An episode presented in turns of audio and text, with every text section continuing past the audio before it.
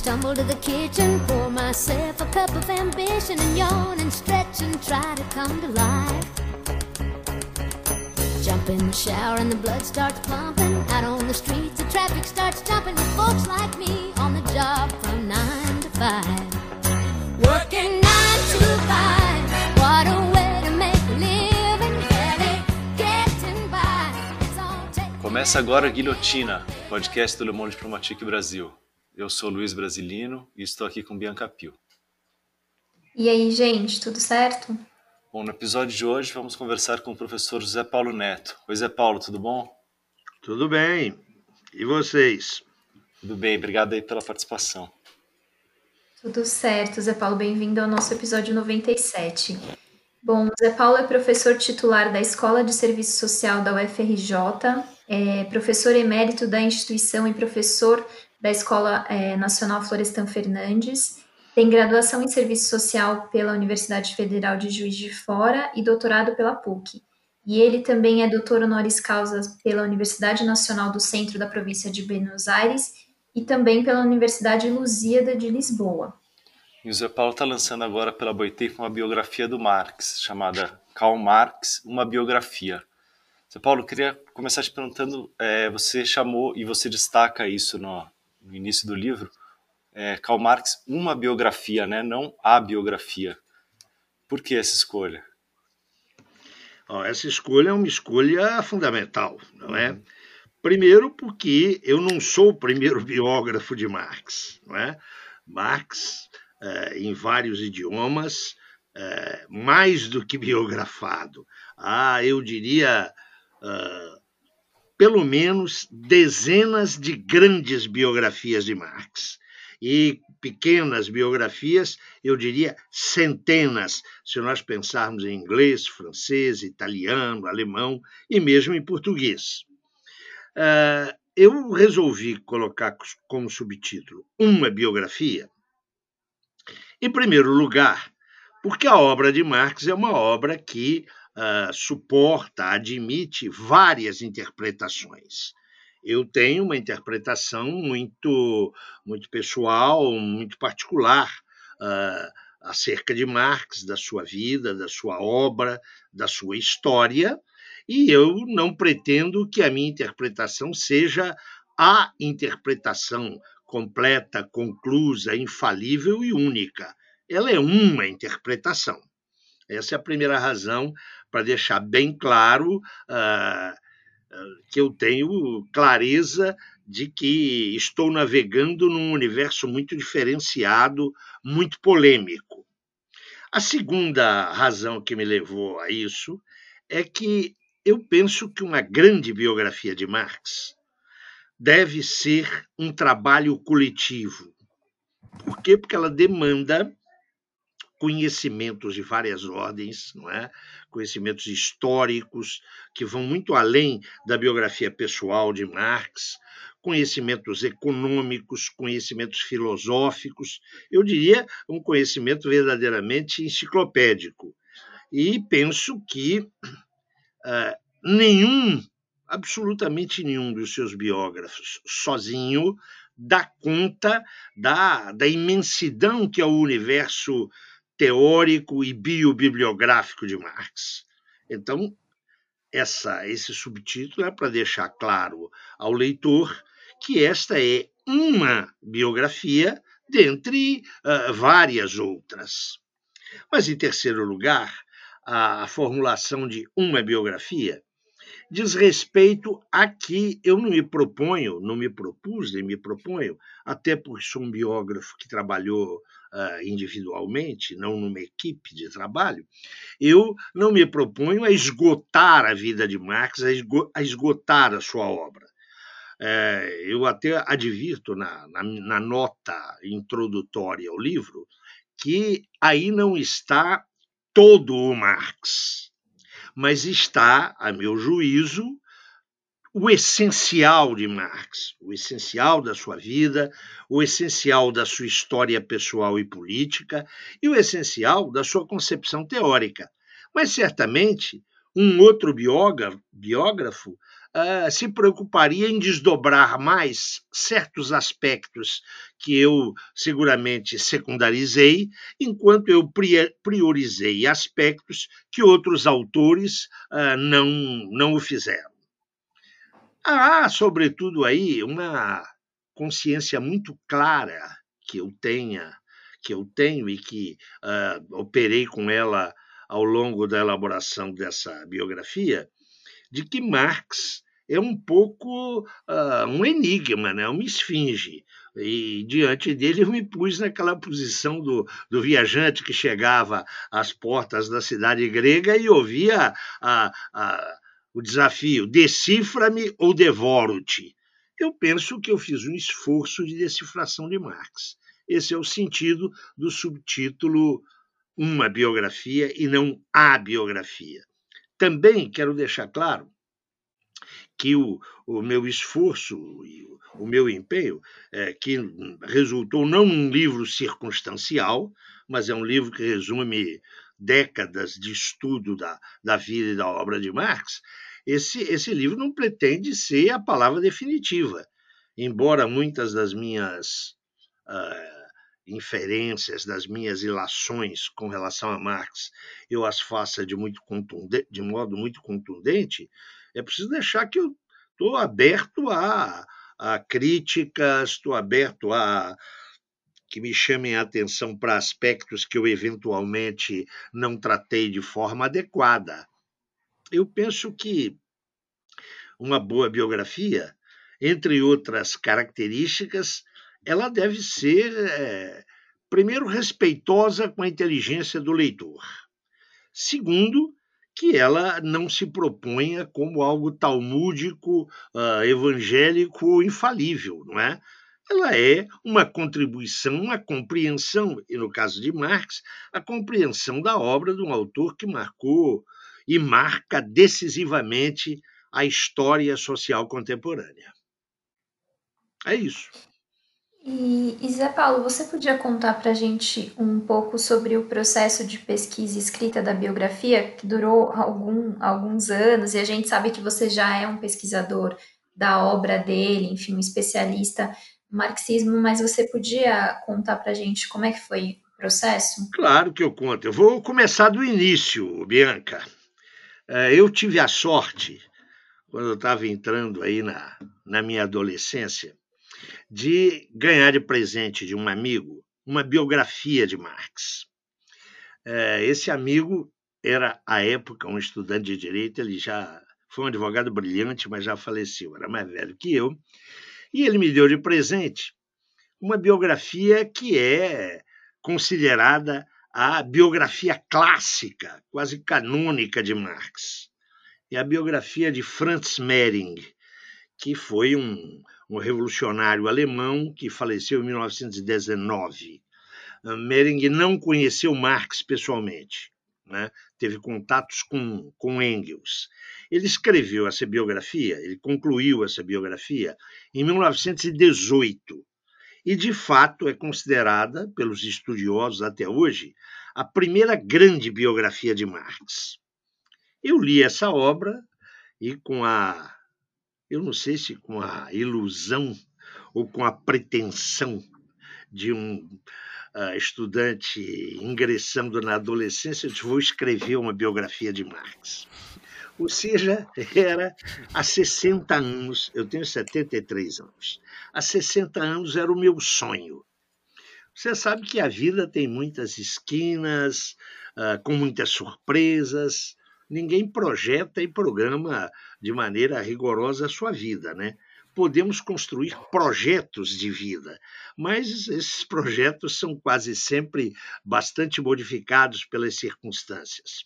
Pois bem, quis a vida que eu tivesse a oportunidade de, muito jovem, aí com 15 para 16 anos, entrar no movimento político inspirado por Marx, e ter oportunidade, ao longo de décadas, estudando e vivendo no Brasil e fora do Brasil, ter acesso à bibliografia de Marx, à bibliografia sobre Marx, e a fazer estudos uh, sobre a sua obra.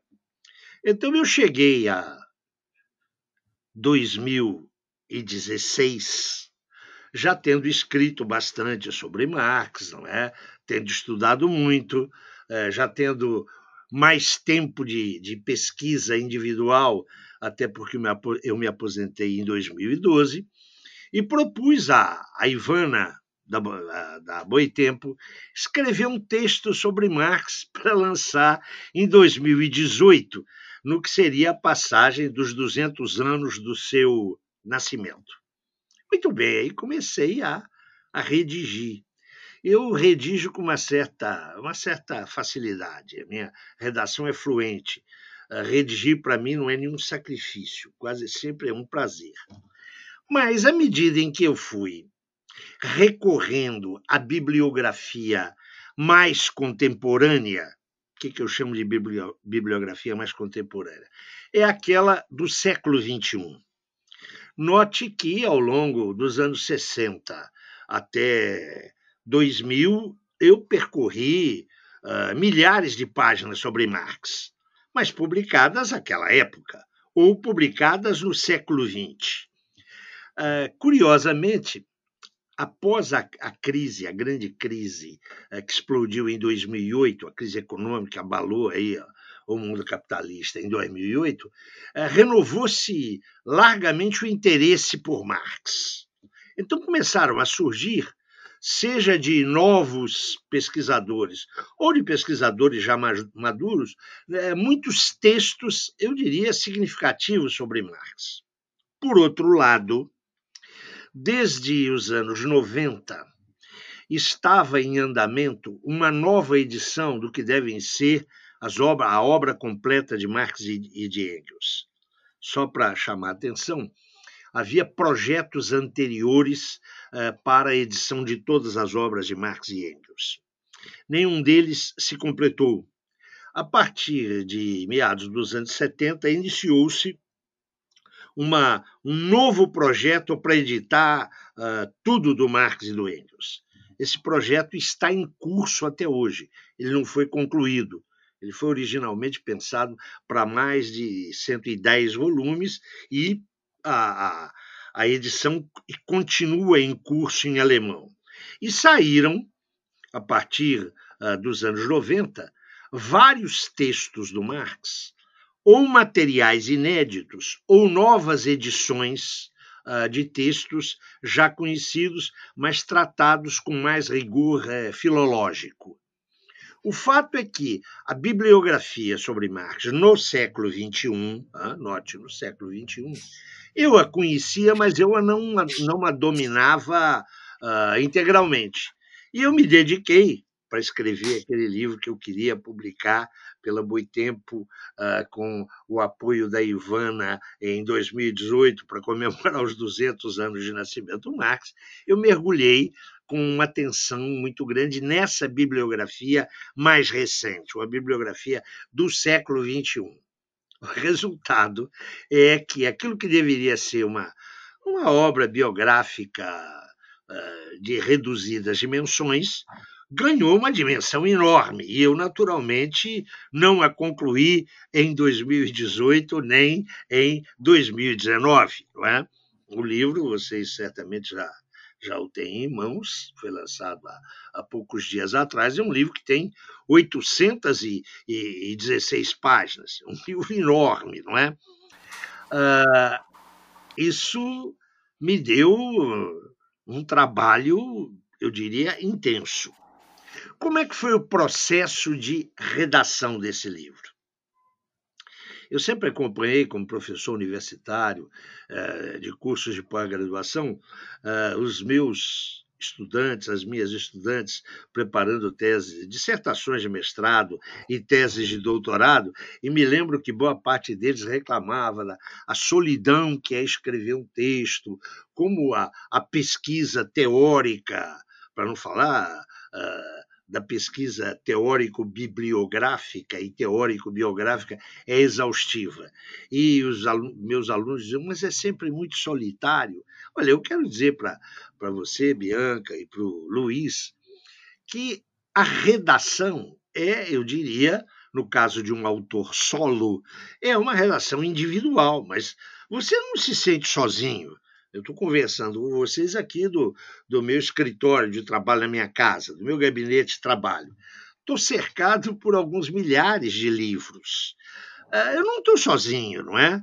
Estão circulando aqui, e, e foi assim o tempo todo enquanto eu redigia essa biografia do Marx, apareceram por aqui o próprio Marx, o Engels, o Lenin, a Rosa de Luxemburgo, todos os estudiosos marxistas, ou os principais estudiosos marxistas, os críticos uh, de Marx. Então, a redação é um trabalho uh, solitário mas a concepção, pelo menos para mim, não é um trabalho solitário. Você está dialogando com o próprio autor, com o próprio biografado e outros autores.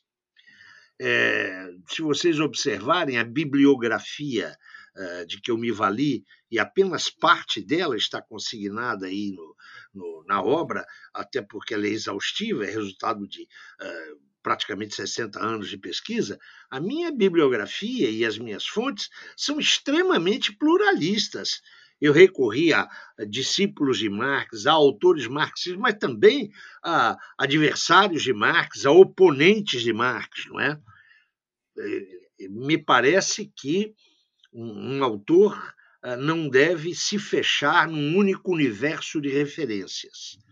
Então, o trabalho de redação que durou 18 meses. Né? Fiquei 18 meses em tempo integral, mais de 10, 12 horas por dia, para elaborar eh, esse texto.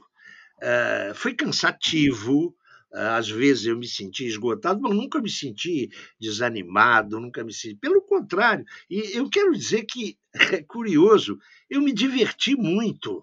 Né? Me diverti muito. Eu não sei se a minha prosa se o leitor vai considerar que a minha prosa é divertida. Né? Normalmente ela não é. A minha prosa é uma prosa, eh, eu diria, intencionalmente sóbria. Mas eu tive momentos de, de encantamento, uh, perscrutando, examinando com mais vagar e com mais riqueza de fontes alguns episódios uh, da vida pessoal de Marx, sobre os quais eu, eu não tinha me debruçado antes. Então, eu quero dizer que o processo de redação, que me, me custou, uh, insisto, 18 meses, mas ele resulta de uh, quase 60 anos de leituras, de apontamentos. Eu, eu, sou um autor que recorre muito pouco a, a fontes informacionais, porque eu sou do tempo que a gente fazia apontamento nas fichinhas de, de, de de cartolina, não é? Eu as tenho todas. Aliás, eu agora vou jogar fora porque elas já cumpriram o seu, o seu papel, não é? Em suma, eu, o livro é um livro que, ao realizá-lo, eu fiquei muito, muito gratificado, muito contente. Isso não quer dizer que eu considere que é uma obra acabada, conclusa, pelo contrário. Eu gostaria muito que ela estimulasse uh, novos pesquisadores, uh, a polemizar com a, com a, minha interpretação, a encontrar uh, aspectos que precisam ser mais, mais elaborados. Eu, eu diria que o meu livro é um convite a estudar Marx. Não sei se isso responde à tua, à tua questão, Bianca. Responde sim, não responde. Responde. Zé Paulo, você estava falando aí do, do, processo de, de pesquisa e de escrita, e eu fiquei imaginando como é que foi escrever esse, esse livro nesse período que a gente está vivendo no Brasil, né? E aí eu queria Ah, cara, mas isso, isso aí né? teve, isso teve para mim um efeito, como é que eu vou te dizer, um efeito uh, terapêutico. Mas prossegue, eu não sei se, se, é nesse sentido que você é, vai. não, eu queria te perguntar isso, na, mas depois emendar também sobre qual a importância, né, também da obra ficar pronta agora, né? Bom, eu, eu quero dizer o seguinte: se debruçar sobre Marx uh, estudar Marx, escrever um livro sobre Marx. Isso não diz respeito só a mim, não. Diz respeito também à editora Boitempo, não é? Uh, a Ivana publicar esse livro, não é? Publicar o livro é, um, um, inclusive, um investimento financeiro significativo. Nós não estamos falando de um livro de 200 páginas. Nós estamos falando de um texto de 800 e, e, e, quase 20 páginas, que envolveu uma equipe de revisores, uma equipe de gente que cuidou da verificação de fontes. Isso foi um investimento por parte da editora, também um investimento oneroso. Agora, eu não tenho a menor dúvida de que escrever esse livro e publicar esse livro, e eu quero deixar bem claro que eu quero dividir, eu já publiquei um monte de livros e sempre tive dos meus editores uma ampla hum, cobertura, um amplo apoio, mas eu quero destacar que, embora esse, esse livro não tenha sido um trabalho, resultado de um trabalho coletivo no seu conteúdo, a sua produção gráfica, a sua edição, foi um trabalho que envolveu uh, uh, as pessoas da, da Boitempo, os funcionários da Boitempo, a equipe responsável pela edição diretamente, as equipes de apoio, e, e foi um esforço enorme.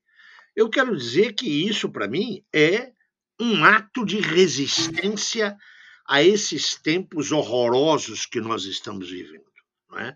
Da minha parte, é um ato de resistência consciente, é, que sei das implicações do que é trazer o debate Marx hoje.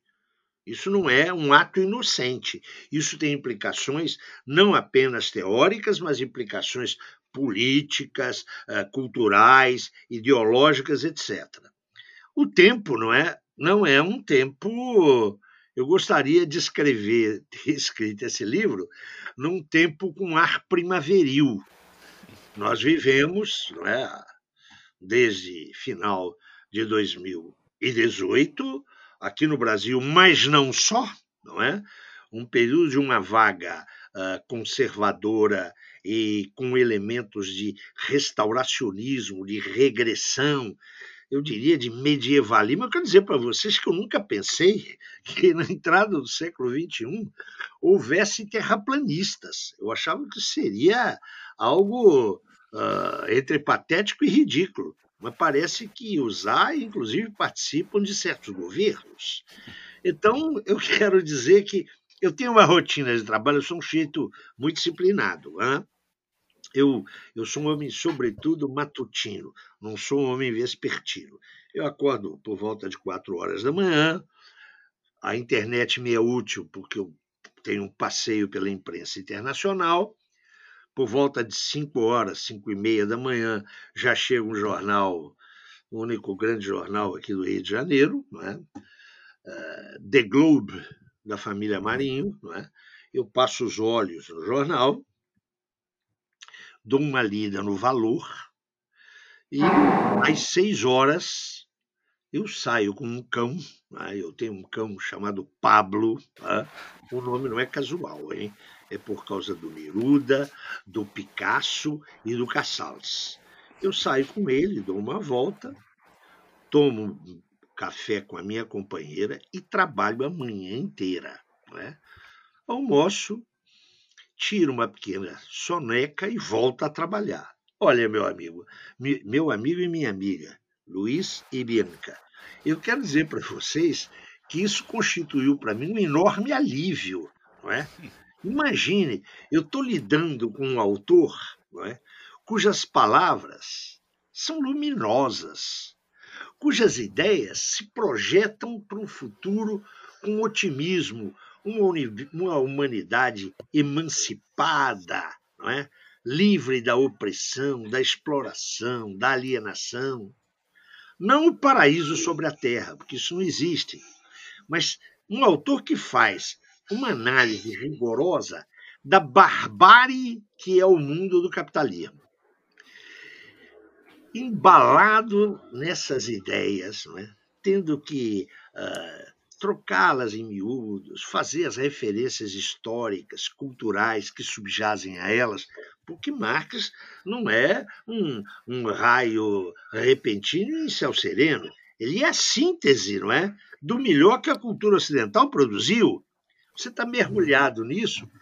Isso, de alguma maneira, eh, me livrou dessa, desse lamaçal, dessa cloaca que nós estamos vivendo. Né? Sob esse aspecto, foi uma forma de, de me suspender ah, desse cotidiano que é saturado de barbaridades. Então, nesse sentido, veja que coisa curiosa.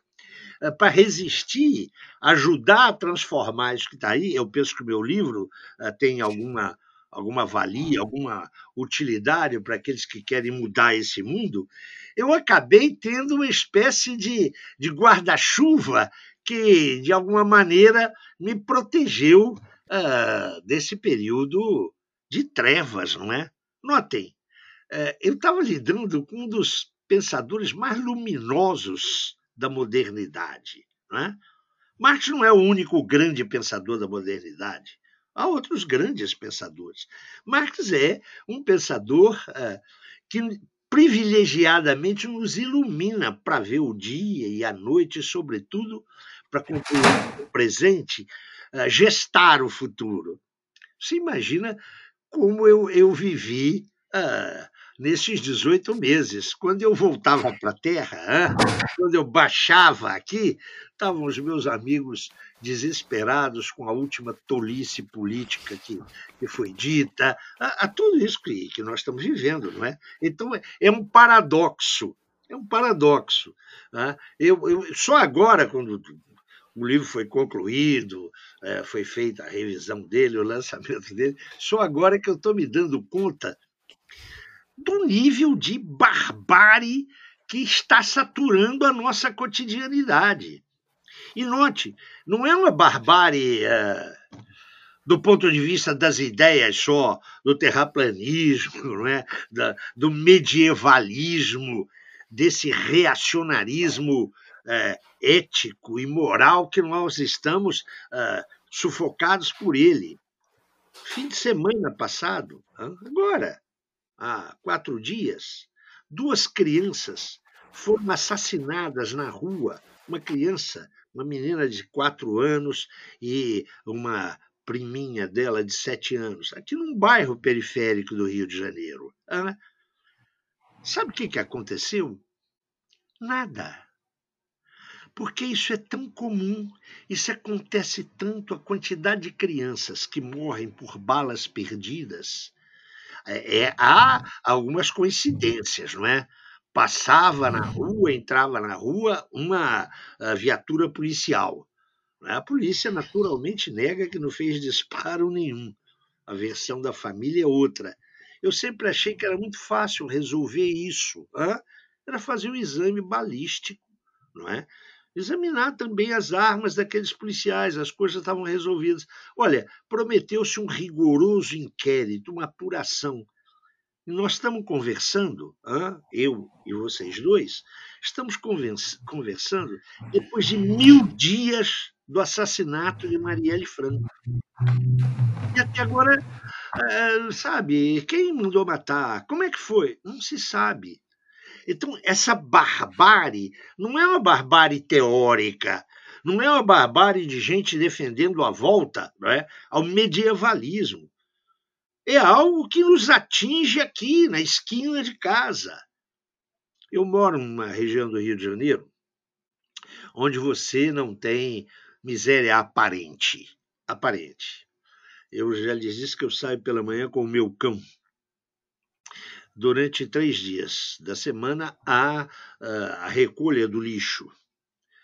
Então, é, segunda, quarta e sexta é quando uh, os zeladores dos prédios e os moradores põem o seu lixo ensacado uh, uh, diante da, das suas casas. Há muitos anos eu não vejo a quantidade de crianças, jovens, adultos e velhos remexendo no lixo, hein? abrindo os sacos de lixo para aproveitar algo. Notem, não é a população que mora no lixão, não. Hein? É aquela cena que no final dos anos 40 fez com que Manuel Bandeira escrevesse aqueles versos célebres, onde ele, eh, onde ele afirma que pensava ver um bicho e estava um homem. Eu quero dizer que nessa mesma semana, numa reunião aí uh, social, onde crianças pobres uh, uh, foram reunidas por uma primeira-dama, alguém disse que descobriu que há no Brasil gente que mora no lixo. É um dirigente aí de, uma, de um banco estatal. Ele tem mais de uh, 10 anos de idade e pesa mais de 30 quilos. E ele fez essa descoberta recentemente. Basta para dar uma ideia da barbárie na qual nós estamos mergulhados? Zé Paulo, o, como é que era o contexto da Alemanha feudal em que o Marx nasceu, em 1818, né? Pode, pode-se dizer que ele nasceu junto com o capitalismo alemão? Não, não, não. Ele já nasceu, ele precede o capitalismo alemão.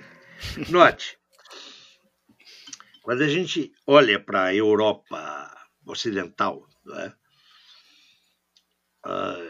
detemos o nosso olhar na Inglaterra, que viveu uma revolução em 1688, uma revolução para valer, hein? que não terminou uh, com uma vitória radical de uma outra classe social terminou por um grande acordo de classes, mediante o qual a aristocracia fundiária se aburguesou e a burguesia se nobilitou. Um pacto entre elas. E no século seguinte, não é? No século XVIII, o desenvolvimento capitalista uh, na Inglaterra será modelar a França viveu uma revolução burguesa entre 1789 e até uh, o consulado de Napoleão. A Revolução Francesa foi uma revolução radical, não é? Ela cortou pela raiz o antigo regime, l'Ancien Regime ao contrário da Inglaterra, onde houve uma solução de compromisso. Aí você olha os mira os olhos, dirige os olhos para a América do Norte, chamemos-la assim, América do Norte. É? Você vai ver que tá, ali há uma revolução, que é uma revolução independentista, 1776, mas que culmina na organização de um país claramente burguês. Também os países que nós chamamos de Países Baixos, é? Holanda e Bélgica, estavam experimentando na transição do século XVIII para o século XIX profundas transformações. O que, que eu quero dizer com isso? Eu quero dizer com isso que na entrada do século XIX, na entrada do século XIX, até o final das guerras napoleônicas, pensem no Congresso de Viena, 1815, o antigo regime, não é, a ordem feudal, se vê erodida nas suas bases. Está nascendo o mundo burguês, que é resultado, notem, de um processo que vem desde o século XV. Né?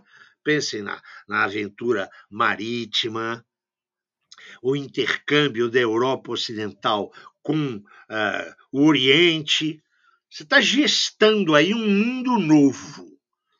Esse mundo começa a tomar clara fisionomia com a Revolução Burguesa, de que são exemplos, não é, diferenciados, a Revolução Inglesa de 1688, a autonomia norte-americana de 1776, de modo radical a Revolução Francesa de 1789 e o impacto que ela tem, inclusive, com a expansão napoleônica. A situação da Alemanha é inteiramente diferente. Inteiramente diferente. A Alemanha não se constituiu como resultado dessas revoluções num Estado nacional unificado. Note, nós estamos tratando de países que acabaram constituindo-se numa unidade estatal unificada. Não é? Pense nos Estados Unidos, pense na Inglaterra, pense na França. A Alemanha, o que nós chamamos de Alemanha, a Alemanha onde Marx nasceu, não porque não viveu uma revolução burguesa, atenção, não viveu uma revolução burguesa, e, portanto, não experimentou um elemento constitutivo da revolução burguesa, que é a chamada revolução industrial. Tá? A Alemanha não experimentou nada disso.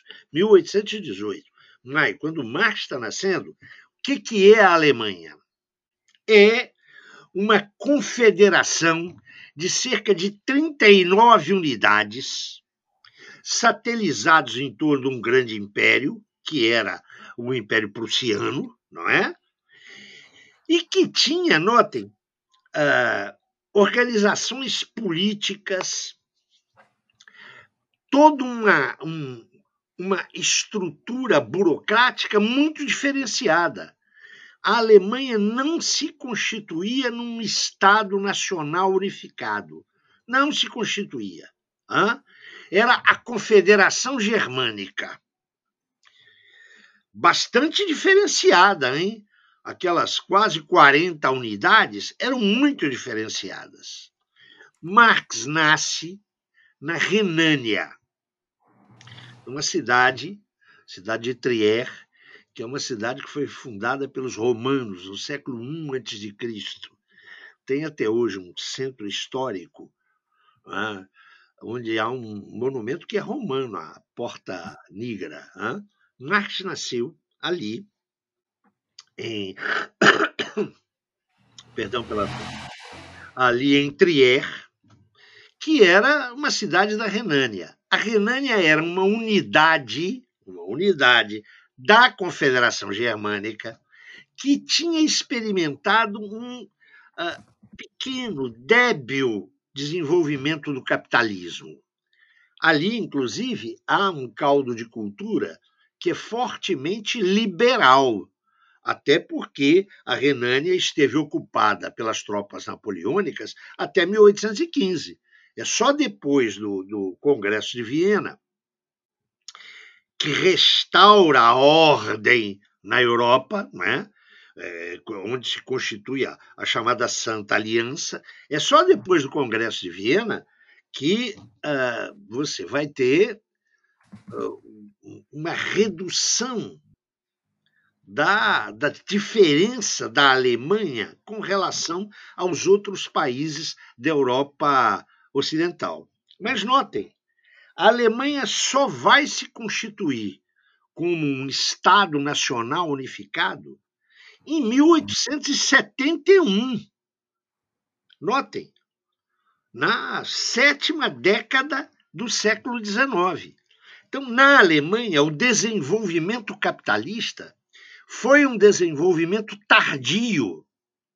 Enquanto França, Inglaterra, Países Baixos já viviam as condições de uma ordem política burguesa, já uh, estavam se constituindo como sociedades burguesas, na Alemanha, os restos da ordem feudal eram dominantes. Você pode dizer que, tirante umas poucas exceções, algumas áreas da Renânia, um pouquinho da Saxônia, as outras unidades da Confederação Germânica viviam claramente as condições do antigo regime. É curioso que a, a unidade nacional alemã vá se realizar tardiamente e sem experimentar uma revolução burguesa. Isso significa, notem, que o desenvolvimento da ordem burguesa na Alemanha não é, se enquadra naqueles padrões típicos nem da Inglaterra, nem dos Países Baixos, nem da França. Há um caminho alemão que o Lenin chamou de via prussiana, um caminho alemão para a sociedade burguesa. Isso é extremamente importante, hein? levar isso em conta a Alemanha ingressa tardiamente uh, no marco da ordem burguesa. Marx vai dizer que os alemães uh, viviam uma situação miserável. Ele usa, eu até uh, recorro muito a isso na, na abertura do meu livro, no primeiro capítulo, não é? A miséria alemã. O que, que era a miséria alemã para Marx? Para Marx, você tinha na Alemanha um desenvolvimento cultural.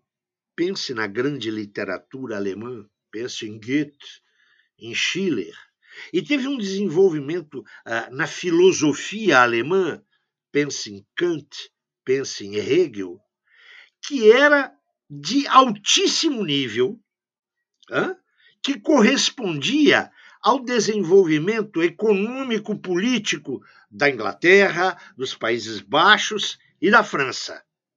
Mas, curiosamente, essa, esse desenvolvimento filosófico cultural alemão não tinha por suporte um processo de revolução democrático-burguesa. Marx dirá que os alemães dessa época só eram contemporâneos do presente no domínio da filosofia, não da vida social real. Isso é algo que vai determinar muito do futuro da Alemanha, mesmo depois de 1870, mesmo depois que há a unidade nacional alemã mas vai determinar muito uh, da trajetória do Marx, não é? Por quê? Porque ele nasce em 1818, uh, ah, faz os seus uh, estudos fundamentais, entra na universidade em 1836, obtém o título de doutor em 1841, não é? Doutor em filosofia, e ele está vivendo num país, note, onde ainda o poder político não foi laicizado. O poder, o poder é, do monarca era também o poder da igreja. É próprio da Revolução Burguesa o quê? A laicização do poder, não é? A igreja perde o seu poder terreno, ela continua administrando o reino dos céus. Separa-se a igreja do Estado. Pois bem, o Estado alemão sob o qual Marx faz a universidade e inicia a sua carreira profissional, primeiro como jornalista, você ainda tem a censura à imprensa, a censura prévia, já não existia mais na Inglaterra nem na França. Ele vai dirigir um jornal na, na, na, no centro da Renânia, que é colônia, ele vai dirigir um jornal onde tinha uma presença cotidiana de um censor. Vocês terem uma ideia, notem, eu não estou brincando, não, hein? Esse censor censurou um anúncio de uma edição nova da Divina Comédia, do Dante. E ele censurou com o seguinte argumento: o que é divino não pode ser objeto de comédia. um é engraçado, desse. pelo menos. Imagina, imagina o Marx tendo que conviver com isso. O resultado é que em 1843, dirigindo esse jornal, que era um jornal burguês, um jornal uh, liberal, chamava-se Gazeta Renana, exatamente porque estava lá em Colônia, uh, o centro maior político uh, da, da província que era a Renânia, da, da unidade que era a Renânia. Marx desiste, eu não tenho o que fazer aqui, eu tenho que ir para um lugar onde eu possa respirar. E é assim que ele sai da Alemanha em finais de 1843. Ele se casa e vai para a França, com o projeto de Ali, uh, estudar as ideias sociais, não é? estudar a, as novas teorias sociais, o socialismo, e uh, editar ali uma revista sem censura.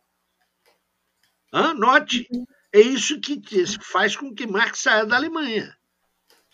Só que quando ele vai para Paris, né, ele chega a Paris, em finais de 1843, e faz as três descobertas fundamentais da sua vida. Hã? É exatamente esse o, uma é, do ponto da nossa próxima pergunta para você falar qual foi é, qual o papel de Paris na, na inflexão comunista adotada por Marx e aí você pode falar dessas três descobertas. Essas, essas três descobertas, Marx vai fazê-las em Paris.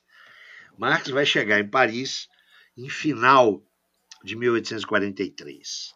Ele se casa em junho de 43 com uma mulher belíssima que vinha da aristocracia. atenção, ela vinha, do, ela era filha de um aristocrata, de quem tinha uh, título nobiliárquico, chamava-se Jenny. Uh, se casa com a Jenny e vai para Paris. Para quê? Para editar uma revista. Ele vai, esse era um projeto que não era só dele, era um projeto dele e de um liberal chamado Arnold Hugh. Eles vão para Paris com o objetivo de criar uma revista que impressa em Paris, né, certamente uh, não passaria por censura, e para veicular as ideias filosóficas da Alemanha, dos alemães, mas ao mesmo tempo veicular as novas tendências sociopolíticas do pensamento francês. A ideia era que da, da articulação entre essas duas perspectivas culturais, a filosofia alemã e uh, as ideias sociais francesas, editando uma revista fora da Alemanha, eles poderiam influir lá na Alemanha, hein? mandar a revista lá para a Alemanha. Eles criaram essa revista, o Marx e o Hug, deram-lhe o nome de, o título de Anais Franco-Alemães, uh, e lançaram um único número, que saiu em fevereiro, março de 44. Isso foi um único número, porque os dois, Marx e Hugh, uh, romperam. Vocês vão entender por que o rompimento. Marx, vamos lá, vamos ver de onde é que Marx era. Marx nasceu numa cidade uh, que eu já mencionei aqui, a cidade de Trier, que quando ele nasceu e chegou à, à adolescência, tinha cerca de 12 a 15 mil habitantes. Hã? Foi estudar primeiro em Bonn. Passa dois semestres em Bonn e se transfere para a época maior universidade alemã, que era a Universidade de Berlim. Ele chega em Berlim, que tinha cerca de 350 mil habitantes. Vou dar uma paradinha aqui. Vocês devem ser urbanizados e filhos de grande cidade. Imagine um sujeito né, que sai de uma cidade de 15 mil habitantes, vai fazer a universidade concluí-la, uma cidade de 350 mil habitantes. Eu quero chamar a atenção que esses dados uh, demográficos e populacionais uh, na Europa até os anos 50 são muito aproximativos, viu? Uhum. E aí ele vai para Paris. e Paris? Em Paris, só em Paris, atenção, só em Paris, havia uma colônia de exilados alemães. Notem, exilados não é, é, perseguidos políticos só. Havia também exilados econômicos, é, artesãos que não encontravam emprego na Alemanha e vinham para Paris. Só a, a comunidade alemã em Paris, quando Marx chega lá, tinha cerca de 80 mil alemães. Paris era uma metrópole, uma metrópole. Imagina o choque cultural do Marx. Paris, a colônia alemã, tinha jornais próprios em alemão. Um verdadeiro enclave na Alemanha. Bom, Marx chega em Paris, não tem censura, tem operários e trabalhadores e artesãos, não é? você já tinha ali um processo de industrialização, é? Tinha liberdade de reunião. Eu quero lembrar para vocês que Marx chega em Paris quando a memória da Revolução de 789 ainda estava viva tinha cerca de 50 anos. Hum? E Paris viveu uma outra revolução, a Revolução de 1830, que derrubou a monarquia restaurada pelo Congresso de Viena. O Paris era, como diriam americanos um século depois, Paris era uma festa. E, sobretudo, era uma capital livre. Todos os perseguidos políticos da, Europa iam para Paris. Não, é? não era só a colônia alemã. Paris era uma cidade de, de atores políticos. Marx chega em Paris e vai fazer, durante o ano de 1844, três descobertas. Três. Essas descobertas, eu, eu brinco no, no, meu livro dizendo que em Paris Marx descobre o grande mundo. Né? Aquele provincianismo atrasado da, daquela Alemanha, da Confederação Germânica, com censura à imprensa, com o peso da igreja, com restos feudais, ele não vai encontrar nada disso em Paris. Ele vai encontrar uma cidade que respira o oxigênio da liberdade política.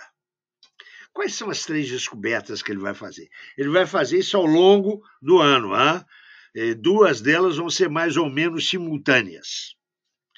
Primeira descoberta que o Marx vai fazer é a descoberta da classe operária. É a descoberta dos trabalhadores. Na Renânia do tempo dele, o contingente de trabalhadores era substancialmente de artesãos e de camponeses. Em Paris, ele vai encontrar artesãos, mas já vão encontrar trabalhadores da indústria, produto da primeira revolução industrial em processo. É um universo completamente novo. Eu não sei se eu consigo dar essa ideia para vocês, nem sei se consigo dar essa ideia para o leitor do meu livro. Marx era filho de um advogado. Conviveu com um barão com cuja filha ele se casou. Vai para Berlim, o período em que ele estuda em Berlim, ele participa ativamente dos debates intelectuais em Berlim, que eram debates de natureza filosófica, eram debates entre acadêmicos, entre professores. Ele passa, logo que chega a Berlim, porque demonstra né, uma capacidade intelectual e uma, uma erudição rara para a época, ele passa a fazer parte do chamado Clube de Doutores. Depois ele vai viver no meio dos jornalistas. Então, a sociabilidade de Marx é uma sociabilidade de intelectuais. Ele chega em Paris, meus amigos, e encontra trabalhadores e trabalhadores que têm tradição de organização, que estão ligados, inclusive, a organizações clandestinas e que fazem grandes manifestações. Marx vai aos jantares, às festas desses trabalhadores e descobre um outro mundo. É mesmo outro mundo, viu? É outro mundo. Não é o mundo das vaidades acadêmicas é o mundo daquela gente que pena o dia inteiro, que come de noite aquilo que conseguiu juntar durante o dia, mas que tem um tipo de solidariedade que o Marx não conhecia. Ele se encanta com esses trabalhadores, ele participa das suas reuniões, ele escreve uma carta a Feuerbach, que é um filósofo alemão mais velho que Marx, mas contemporâneo, que influiu muito sobre Marx, ele escreve uma carta para Feuerbach, onde ele fala uh, dos trabalhadores. Ele descreve uh, o impacto dos trabalhadores, das reuniões dos trabalhadores. Essa carta, eu reproduzo essa carta lá no, no na biografia que eu escrevi. Ele diz para o Feuerbach: olha, esses bárbaros, esses homens endurecidos pelo trabalho, são eles que vão salvar a civilização. Você tem que ver como eles são solidários, como é importante para eles a conversa, o diálogo. Fica fascinado com os trabalhadores. ele começa a descobrir a classe operária que vai se mostrar logo, logo, na Revolução de 48, vai se mostrar como um sujeito político revolucionário. O Marx ele vislumbra um novo mundo. Essa é a primeira descoberta que ele faz. Hã? Vocês não têm ideia de que isso é uma paulada na cabeça do, daquele intelectual, né? Do doutor Marx, doutor em filosofia, hã? doutor com um trabalho onde ele discutia, mostrando conhecimentos de grego e latim, onde ele discutia filosofia antiga. Vocês imaginem o choque que foi isso para Marx. Mas ele faz uma segunda descoberta. Lá na Alemanha, ele está sofrendo a opressão política. Né? No jornal que ele dirige, tem um censor que fica lá 24 horas por dia. Ele está brigando com essa censura. Ele está lutando contra a autocracia. Hã? Ali, diretamente. Pois bem, ele tem um processo evolutivo lá na Alemanha, desde que ele está na universidade até ir para o jornal, ele se torna um democrata. Notem, um democrata. Ele vai trabalhar num jornal que é um liberal. Um jornal, um órgão que é um órgão liberal ele é um democrata. É bom distinguir democrata de liberal, viu? Porque uma das confusões hoje aí reinantes, hoje, no nosso tempo, é que todo liberal é democrata. Não é não. Alguns pensadores liberais apostaram na democracia, mas o liberalismo não é necessariamente democrático. Isso tem que ficar claro. Pois bem, o Marx sai da Alemanha um democrata né? é porque ele não aguenta aquela opressão política que ele emigra.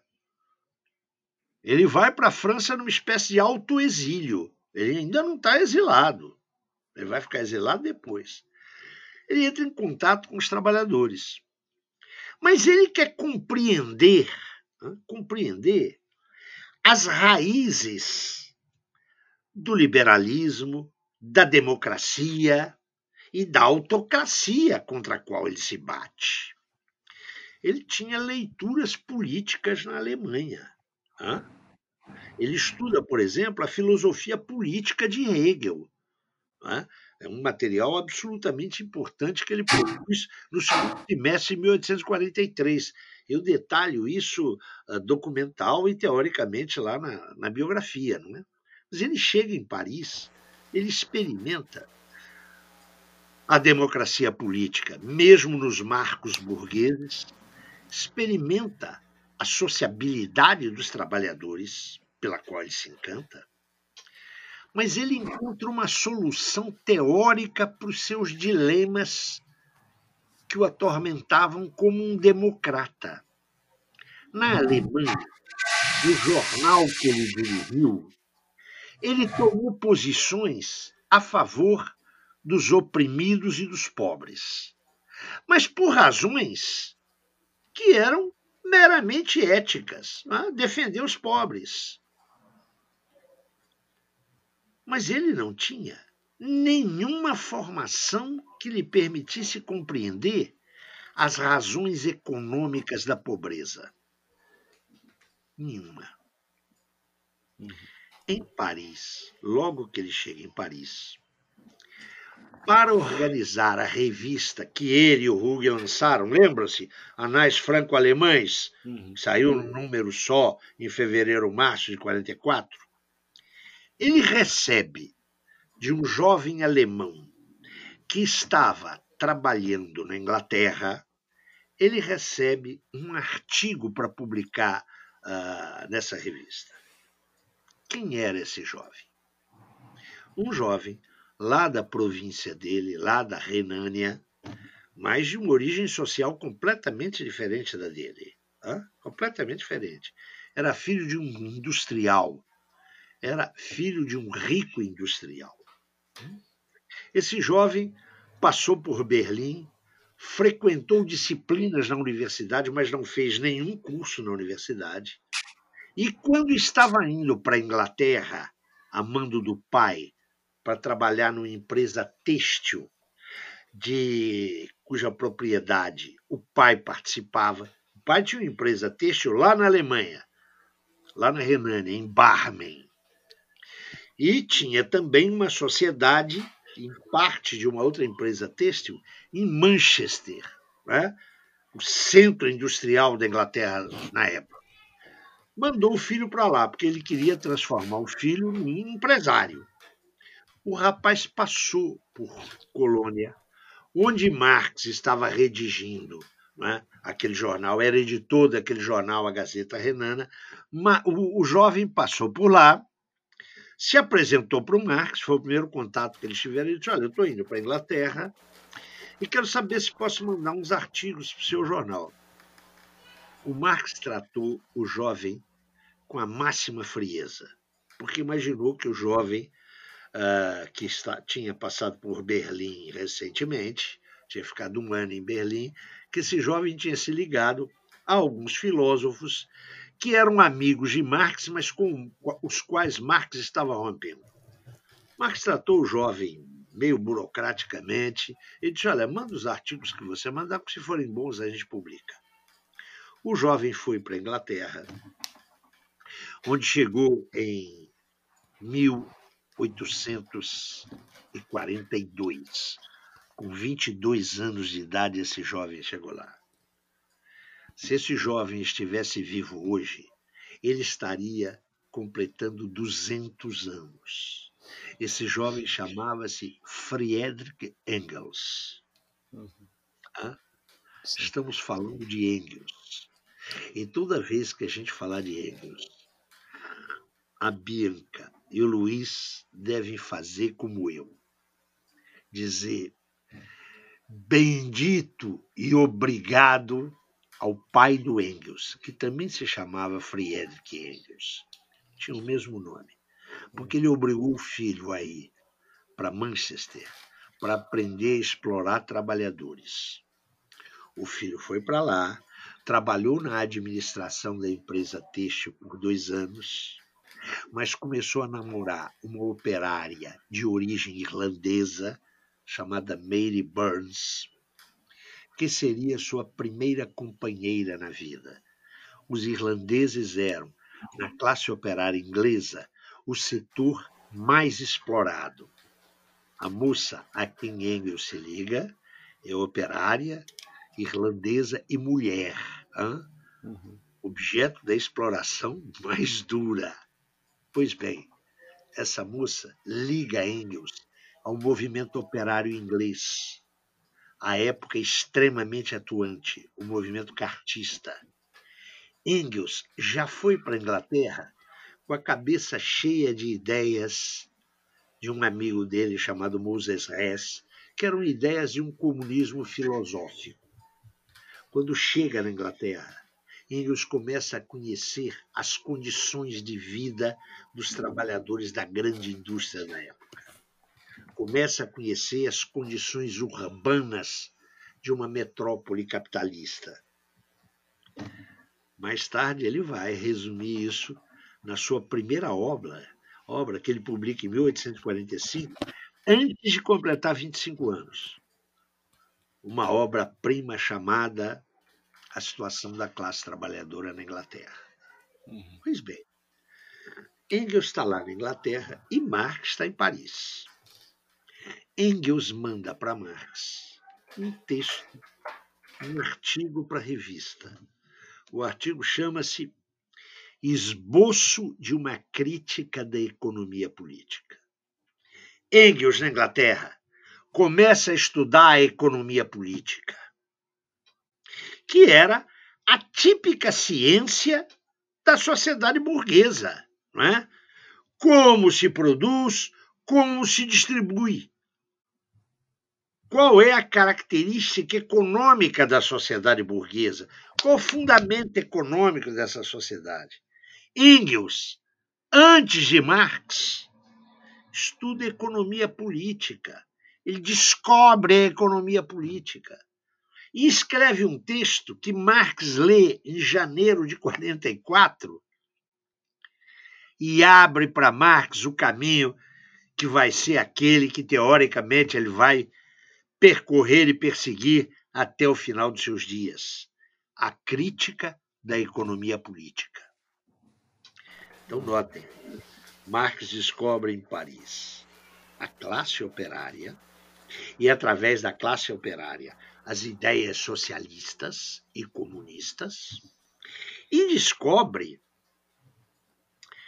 a estrutura teórica que pode lhe permitir, se objeto da sua crítica teórica, pode permitir o conhecimento dos fundamentos do modo de produção capitalista. Marx tem um primeiro encontro com o mundo do trabalho, um segundo encontro com a economia política. Mas ele vai ter um terceiro encontro. Em final de agosto, princípio de setembro, o jovem Engels, que estava trabalhando lá na Inglaterra, resolve passar por Paris, porque o artigo que ele mandou saiu na revista. E ele quer conhecer né, as ideias ah, do Marx, que tem também dois textos publicados na revista. Engels passa uma semana em Paris. E esses dois se encontram. Primeiro se encontram num bar, num café. Aliás, um café muito famoso, o Café de la Regence, Café Regência, que anteriormente tinha sido frequentado por Voltaire e por Benjamin Franklin, quando Franklin foi embaixador dos Estados Unidos lá, na, lá em Paris. Começam a conversar ali e as conversas se deslocam daí para o apartamento em que Marx morava. Eles conversam tardes, noites e madrugadas. Por quê?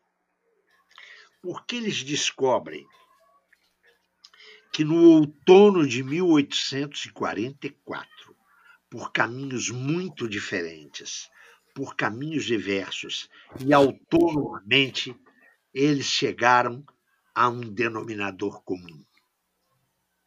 Do ponto de vista das suas concepções filosóficas, do ponto de vista das suas concepções teóricas e do ponto de vista das suas opções políticas os dois se reconheciam neste momento como revolucionários comunistas. Eu não estou podendo aqui, eu estou seguindo a indicação da pergunta da Bianca, não posso me deter em detalhes sobre isso, mas quero chamar a atenção de vocês para o fato de que o Engels, que a gente acha que é um segundo, não é? ele até disse que era um segundo violino, Engels é um tipo genial como dizia o professor Florestan Fernandes, Engels tinha luz própria, eh, pensava autonomamente. Engels descobre a economia política antes do Marx. Engels torna-se comunista antes do Marx. E é por isso que, no outono de 44, esses caras se encontram e descobrem que se chegaram a um ponto comum por caminhos diferentes, seus caminhos agora vão seguir lado a lado, não é? E desde então, né, de 1844 a 1883, quando Marx morre, cerca de 40 anos, Engels é seu camarada fraterno, seu amigo, seu colaborador, além de ter uma hora pessoal própria, autônoma. Hã? E a partir daí começa a colaboração deles. Engels volta para a Alemanha,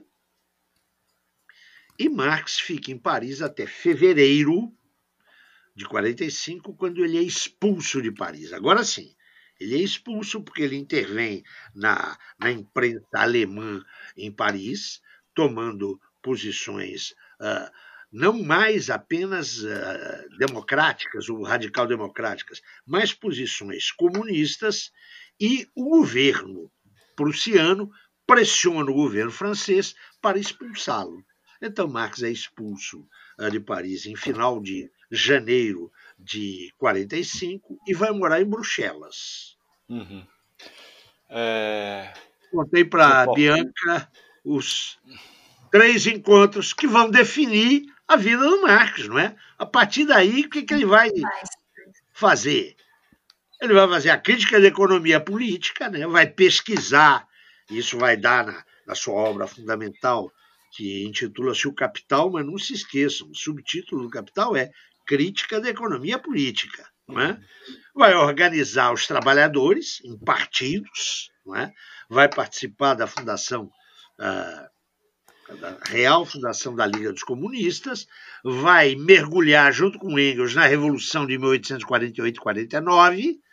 A Revolução será derrotada e em final de 49 os dois são obrigados, agora sim, um exílio duríssimo, que é um exílio de derrotados, vão viver na Inglaterra. Oi, Luiz. Sim, eu ia perguntar exatamente sobre é, 48, né, que você chama que é a entrada em cena do proletariado, né, na cena política moderna.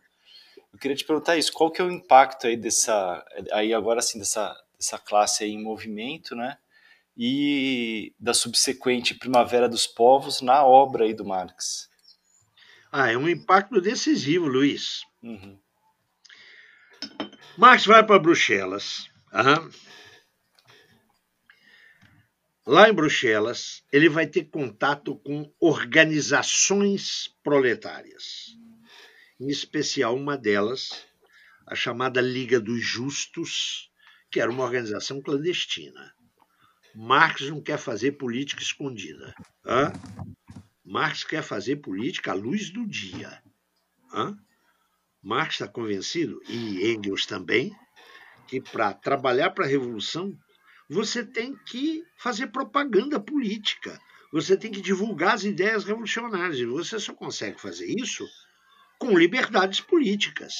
Né? Você não faz isso no subterrâneo, nas catacumbas. Ele e Engels, porque Engels, em final de 45, Engels rompe com a família e vai uh, se tornar um revolucionário. Vai viver entre Paris e Bruxelas e trabalhando uh, em organização política junto com Marx. Eles criam o Comitê de Correspondência Comunista, tratando de reunir os comunistas, e nesse processo eles se vinculam não na Liga dos Justos, mas aqueles é, operários e trabalhadores alemães que na Liga dos Justos queriam constituir um partido político que não tivesse as características da clandestinidade. Então, a Liga, entre 47 e 48, vai se transformar, a Liga dos Justos, vai se transformar em Liga dos Comunistas. Note que essa mudança de nome não é casual, né?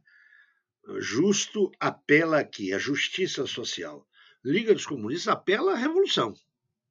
Marx e Engels vão redigir uh, um manifesto e o programa político uh, dessa organização. Após um congresso em Londres, em novembro de 48, os dois são mandatados pela Liga dos Comunistas para escrever o programa. O resultado uh, dessa, desse mandato é a redação do Manifesto do Partido Comunista, que vai ser publicado em fevereiro de 48 em Londres. O projeto era publicá-lo depois em várias línguas. Ele sai no seu original alemão em Londres. É interessante observar que ele vai ser uh, chamado Manifesto do Partido Comunista até 1872. Em 1872, ele tem o seu título, apenas o título uh, modificado, sintetizado, passou a ser chamado de Manifesto Comunista. O Manifesto do Partido Comunista, embora seja de redação de Marx e Engels, ele é produto de um debate coletivo, não é? Dos membros fundadores da Liga dos Comunistas. É por isso que na sua primeira edição, que é de fevereiro de 48, não aparece o nome dos autores, porque era um documento partidário, não era um documento do Marx e do Engels. Só dois anos depois, quando sai a primeira edição inglesa, é que uh, os tradutores ingleses indicam quem uh, redigiu o texto. Olhem que coisa impressionante, Bianca e Luiz.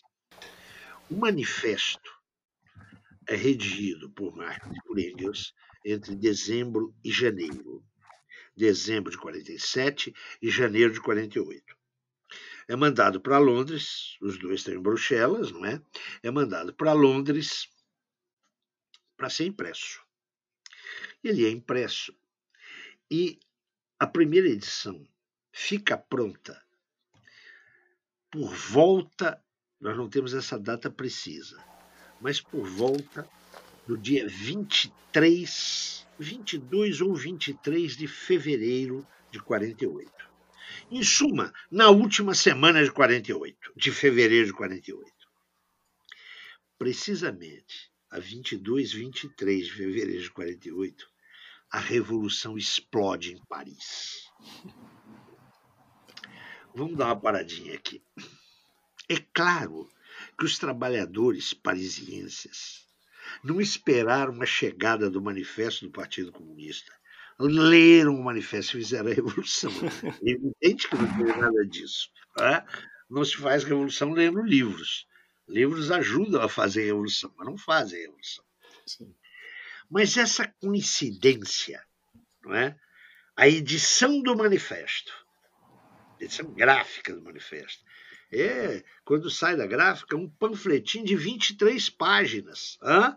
Hoje as edições têm 100, 200 páginas, porque está cheio de nota, de prefácio, de pós-fácio, mas ele sai seco, 23 páginas.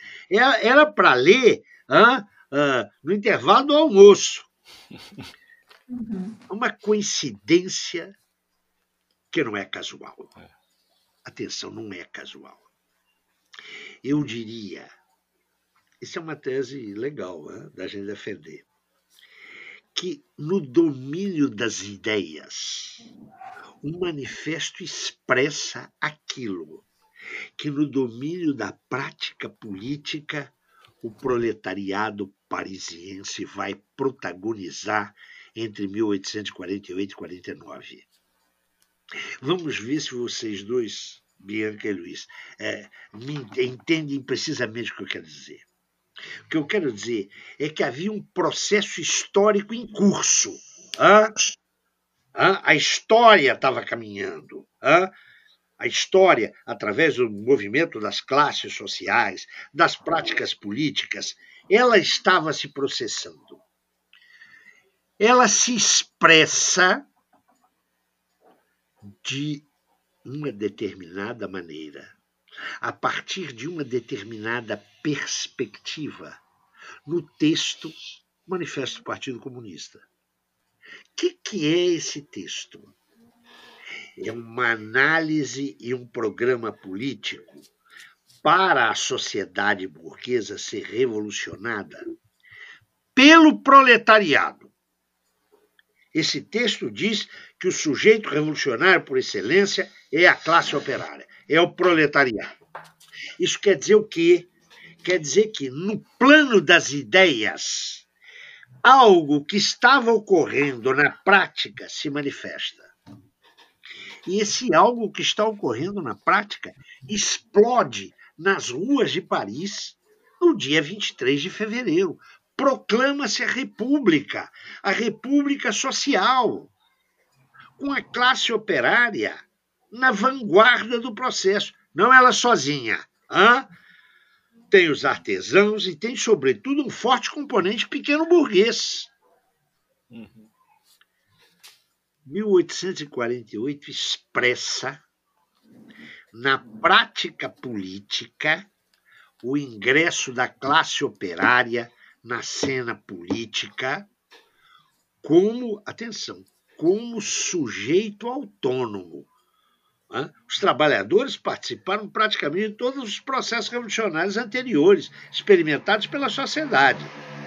Mas o proletariado agora entra nesse processo revolucionário com um programa, com uma reivindicação que é só dele. Que reivindicação que é essa? A República Social, o direito ao trabalho. Então, note, a Revolução de 48 expressa, no seu eclodir em Paris, expressa a classe operária entrando com autonomia na luta política. Na luta política revolucionária.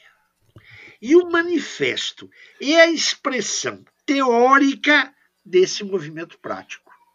O que mostra que os autores do manifesto estavam diretamente sintonizados com o movimento social. Dá para a gente entender isso? É, fica muito mais claro possível, Paulo. Fica mais é uma é coincidência impressionante. Total. Então, eu sei que nós já estamos avançando muito, mas eu gostaria de mais alguns minutinhos para dizer é. o quê? Porque o Luiz falou aí em Primavera dos Povos. Vocês sabem que a primavera boreal, ah, que é a primavera do hemisfério norte, começa aí em março, abril, né? Uhum. Olha a, a, referência aí, ô, ô Luiz. Sim. A revolução explode em Paris. Atenção, ela explode em Paris. Em Paris, ela é uma revolução onde o proletariado vai desempenhar, especialmente a partir de junho, especialmente a partir de junho, vai desempenhar um papel central mas revolução, meu amigo, é uma coisa contagiante. É pior do que coronavírus. Hã? É. Quando cai a monarquia em Paris, querido, eclodem, e esse processo também já vinha de, de antes, revoltas no norte da Itália. Explode, explode a rebelião no Império Austro-Húngaro e explode em Berlim, queridos. No dia 13 de março, a massa vai para a rua. Meus amigos, a gente sempre tem uma visão muito clara do impacto universal da Revolução Francesa, né? aquela de 1789. Mas eu quero lhes dizer que a Revolução de 48 foi a mais continental das revoluções europeias. Ela mexeu com toda a Europa, toda. Ela fez parecer aquilo que era sólido, desmanchou no ar com uma rapidez impressionante. Agora notem, ela foi muito diferenciada. Essa revolução durou 18 meses, hein? Ela começa em fevereiro e ela só vai ser derrotada no segundo semestre de 49. Agora, ela envolve toda uma série de componentes. Por exemplo, na Europa Central e Oriental, ela abrigou o desejo da autonomia nacional de povos e nacionalidades. A questão, por exemplo, da Polônia, que vem à tona com força. Né? A Polônia oprimida pela, pela Rússia czarista. Então, as revoluções europeias ah, que constituem a Revolução de 48, 49, elas são muito distintas. Elas polarizam e catalisam demandas sociais, políticas, históricas muito diferentes. É por isso que ela, explodindo em Paris, é representada, Luiz, como a primavera dos povos, porque dava a ideia né, de que os povos, todos os povos europeus, se emancipariam. A gente sabe que a história não foi bem assim, né? Sim. É uma coisa impressionante. Hein? A magnitude dessa revolução ela pôs abaixo todos os poderes em 48. Em final de 49, praticamente todos os poderes haviam sido restaurados. Vocês têm uma ideia da importância dela? Agora deixa eu brincar um pouquinho com, com vocês dois. Está mais ou menos na cara pelo tanto que eu estou falando, não é? Que eu tenho todos os vieses de um professor, né? Porque eu fui ao longo da vida. Eu sempre brincava com os meus alunos e dizia o seguinte: se eu perguntar para vocês o nome de cinco faraós egípcios lá da antiguidade, vocês sabem. Se eu perguntar, ia seguindo, e dizia: se eu perguntar para vocês cinco líderes da Revolução Francesa, vocês sabem. Agora, se eu pedir a vocês cinco líderes das revoluções de 48, vocês não sabem nada. E era verdade. Os meus alunos de graduação na faculdade conheciam mais ou menos até a Revolução Francesa. Da Revolução de 48 eles não sabiam nada. Por quê? Porque, em geral, em geral, na maioria dos livros, a Revolução de 48 ocupa meia página. Devemos perguntar por quê. Por que, que essa revolução é tão minimizada? Quando ela foi a mais continental das revoluções europeias eu não vou chatear nem a Bianca nem o Luiz. Não é? é claro que há que ocultar o protagonismo operário. Né? Quero lembrar para vocês que a bandeira da França era tricolor, lembram-se? A bandeira da França revolucionária? Pois é, mas o estandarte que vai tremular em Paris em junho de 48, quando a classe operária, aí foi a classe operária, hein? sozinha, abandonada pelos seus aliados pequeno-burgueses, tem que enfrentar as tropas do general Cavaiaque, e ela é dizimada, a classe operária põe ali a sua reivindicação. Nós queremos o direito ao trabalho. E aí a bandeira é de outra cor. Não é mais a bandeira tricolor. Tem gente que acha que a cor vermelha foi inventada pelo PT. Não, foi. não. Ela surge lá na Revolução de 48. Você perguntava, Luiz, qual o significado disso? A partir daí, meu caro, Marx e Engels tornam-se revolucionários proletários. A vinculação com a classe operária, que não é uma vinculação direta necessariamente, hein? Eu posso estar vinculado à perspectiva revolucionária da classe operária sem participar de partido político, não é? É a perspectiva de análise. Marx vai construir a partir daí toda a sua obra, tendo por base a perspectiva do ponto de vista de classe da classe operária. É, Zé Paulo, vamos falar agora sobre o pós-48 para o Marx e também para o Engels, né? É, a produ... Queria que você comentasse um pouco sobre a produção da teoria sobre o capital e falasse para a gente para qual país ele estava olhando nesse momento que ele estava é, desenvolvendo essa, essa teoria. Ô, Bianca, vamos por partes. Nós até vamos exceder um pouquinho para falar da teoria excedeu um pouquinho os anos uh, ah, 1850. Veja, com a derrota da Revolução, Marx e Engels dirigem-se à Inglaterra. Né? Marx chega um pouco antes, em novembro de 49, e Engels chega logo em seguinte, logo uh, no, no, mês seguinte. Bom, primeiro chegam na Inglaterra como exilados mas como exilados uh, que estão marcando uma grande derrota. A derrota da Revolução de 48, e especialmente a derrota na Alemanha, foi uh, seguida de uma brutal repressão. Quando um navio afunda, e o exílio é sempre um navio que está afundando, vocês sabem que a praia, pensem na Inglaterra, chega tudo chega o primeiro convés, chega o segundo, mas chega a lixeira também, né? Então, uh, o, o, monte de exilados que chega à Inglaterra é, são exilados que, em primeiro lugar, tem que saber quem é o pai do filho.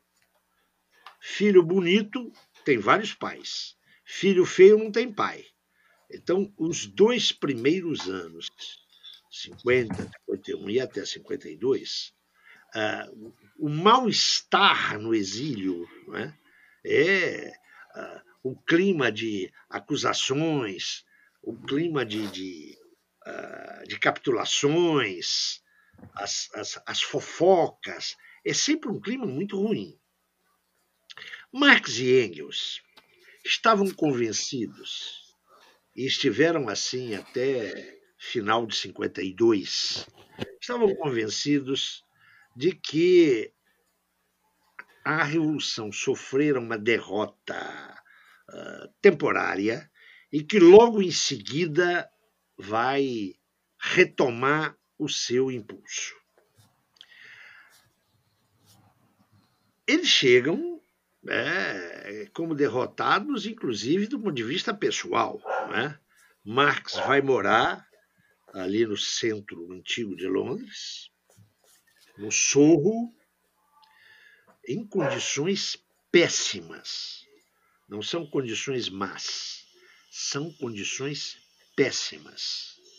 Ele vai viver nessas condições, eu diria, péssimas, uh, pelo menos até 1855, 56. As condições higiênicas, é, é um, um apartamento pequeniníssimo, não é? Com a família Marx, com uma agregada da família Marx, não é uma empregada, mas uma espécie de governanta que uh, fora ajudante na casa da Jenny Marx, né? uma governanta chamada Helene Delmut, Demut, sobre a qual nós vamos falar uma passagem pouco, uh, pouco edificante da família Marx. E eles vão viver em condições uh, pecuniárias horríveis, horríveis.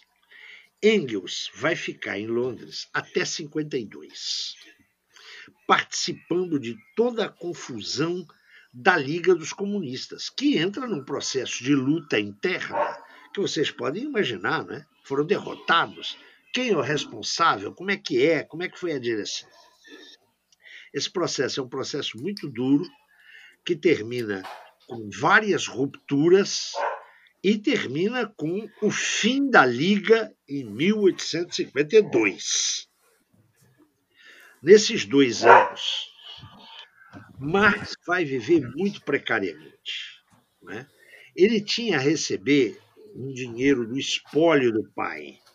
O pai dele morre em 1889. A mãe, o pai deixa um pequeno pecúlio.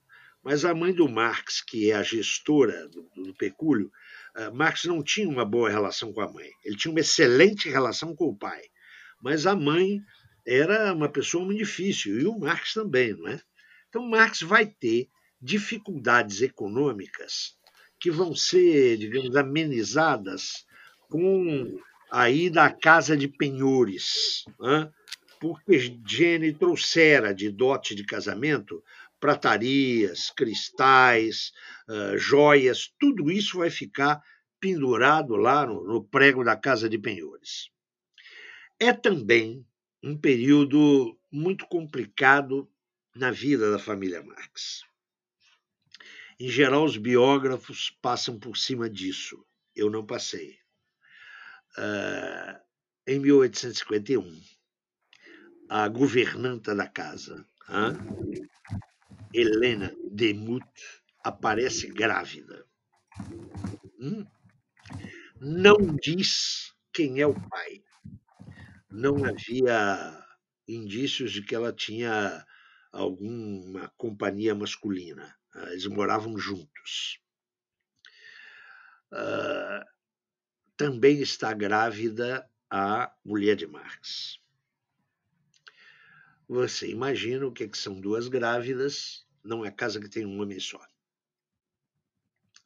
Em torno disso, criou-se a época e também depois uma série de boatos. O que, que nós temos de seguro? Hélène Demuth morre na entrada dos anos 90. Ela morre depois de Marx. Marx morre em 83. A mulher de Marx morreu em 81. Engels vai morrer em 95. Ela morre na entrada dos anos 90. Ela, depois da morte de Marx, ela transferiu-se para a casa de Engels e passa a ser governanta da casa de Engels, ela não conta quem é o pai da criança. Engels assume, do ponto de vista civil, atenção, do ponto de vista civil, a paternidade do, da criança dela, que é um menino, que vai se chamar, inclusive, inicialmente Frederick. Mas fica claro que Engels não é o pai. Quem é o pai? Bom, depois da morte de Marx, descobrem-se cartas, dúvidas. O fato é, é que esse menino não foi criado na família Marx. A mãe, Helene de Muth, que tinha o apelido de Lentin, dá para uma outra família criar. Mas o menino, adolescente, foi algumas vezes à casa de Marx. E depois que Marx morre, esse rapaz, note, ele nasceu em 51, 52. Esse rapaz torna-se amigo da filha mais nova de Marx. Aliás, ela é objeto de um filme que foi apresentado no último Festival de Veneza. Não sei se vocês viram. Ah, uma diretora italiana apresentou o filme, ah, o título do filme é Miss Marx, que é a história dessa filha de Marx. O nome dela é Elinor, Eleanor, mas o apelido é Tussi, escreve-se Tussi. A Tussi é a filha mais nova de Marx, e esse filme apresenta a vida dela uh, da morte de Marx até a morte dela. Ela se suicida com uh, 40 e, e poucos anos de idade. Ela se suicida em 1898. Uh, ela foi, uh, na sua maturidade, uma combativa militante socialista, uma partícipe de movimentos feministas, uma figura interessantíssima, Tansy. Aliás, vão sobreviver da família de Marx apenas as três filhas. É? Em Londres morrem duas crianças, um menino e uma menina, e morrem uh, uh, logo depois de, de, de nascidos, com menos de um ano de idade até porque as condições é, de higiene, de alimentação, de assistência médica da família eram péssimas. Então vão sobreviver três filhas de Marx, uh, que nasceram, as duas primeiras, a Laura e a Jenny, uh, nascem nos anos 40, e a Tussie nasce em 1855. Elas vão ter destinos diferentes. Laura se casa com Paula Farg, vai ter protagonismo político, ela, Laura. Eles, os dois, Lauro, é, Laura e Paula Farg, fazem um pacto de morte, se suicidam em 1911. A Tância, a mais jovem, é, falece também por suicídio em 1898. E a, a outra filha, Jenichen morre pouco tempo antes de Marx, morre com um tumor. Ela deixou filhos e descendentes. Os descendentes de Marx, e há descendentes até hoje, né? tataranetos, são resultado do casamento da Jenichen.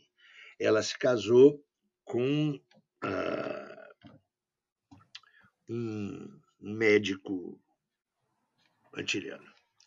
O que importa é o seguinte: tudo indica que Marx é o pai do menino que cresceu, ficou amigo da, da, da irmã, não é? Da Tussie, ela morre em 98, e o rapaz morre em 1929. Ele torna-se um operário qualificado e, inclusive, vai ter vida política. Ele torna-se membro uh, do Labour, do Partido Trabalhista. É, isso é uma tragédia moral dentro da família, não é? Marx nunca admitiu, ele nunca admitiu ser pai do rapaz. Parece que a família fez um pacto de silêncio em torno disso, e a coisa só vem à tona depois da morte de Marx e uh, da mulher do Marx, que morre dois anos antes dele. Mas isso deixou algumas sequelas, embora a relação de Marx com a mulher tenha sido, apesar desse incidente, e eu quero dizer que não há nenhuma certeza sobre o, o fato do Marx ser pai ou não do menino, não é? No fim da vida, Engels teria admitido que o filho era do Marx, mas aí o Marx já tinha batido as botas, né? já tinha morrido. O fato é que isso é, ocasionou um, um certo mal-estar na família.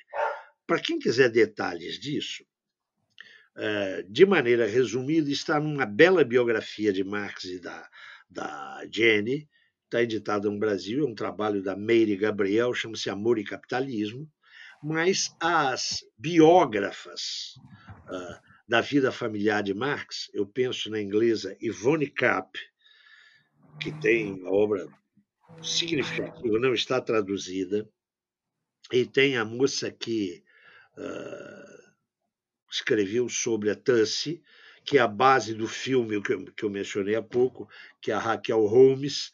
Esse livro da Raquel Holmes é, é, um dos livros sobre as filhas do Marx, está em processo de tradução e vai ser editado no Brasil pela Expressão Popular. A vida do, do Marx com as filhas adolescentes e adultas, ele teve a melhor relação com as filhas.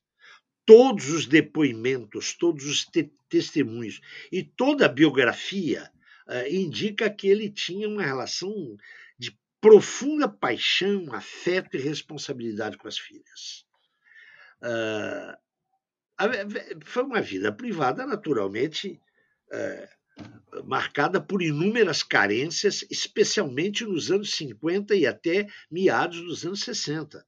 Uma absoluta falta de dinheiro, não é?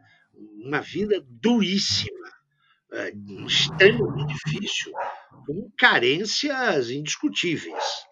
Depois de meados dos anos 60 para frente, eu vou mencionar isso, já vi que vocês querem ir adiante, eh, nós veremos que as coisas melhoram e Marx vai levar uma vida de extrema decência.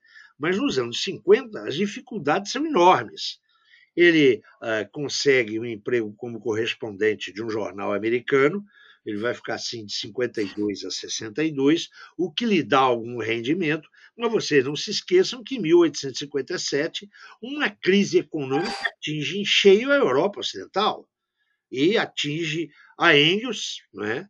Nós vamos ver o que, que Engels vai fazer, mas isso também prejudica Marx.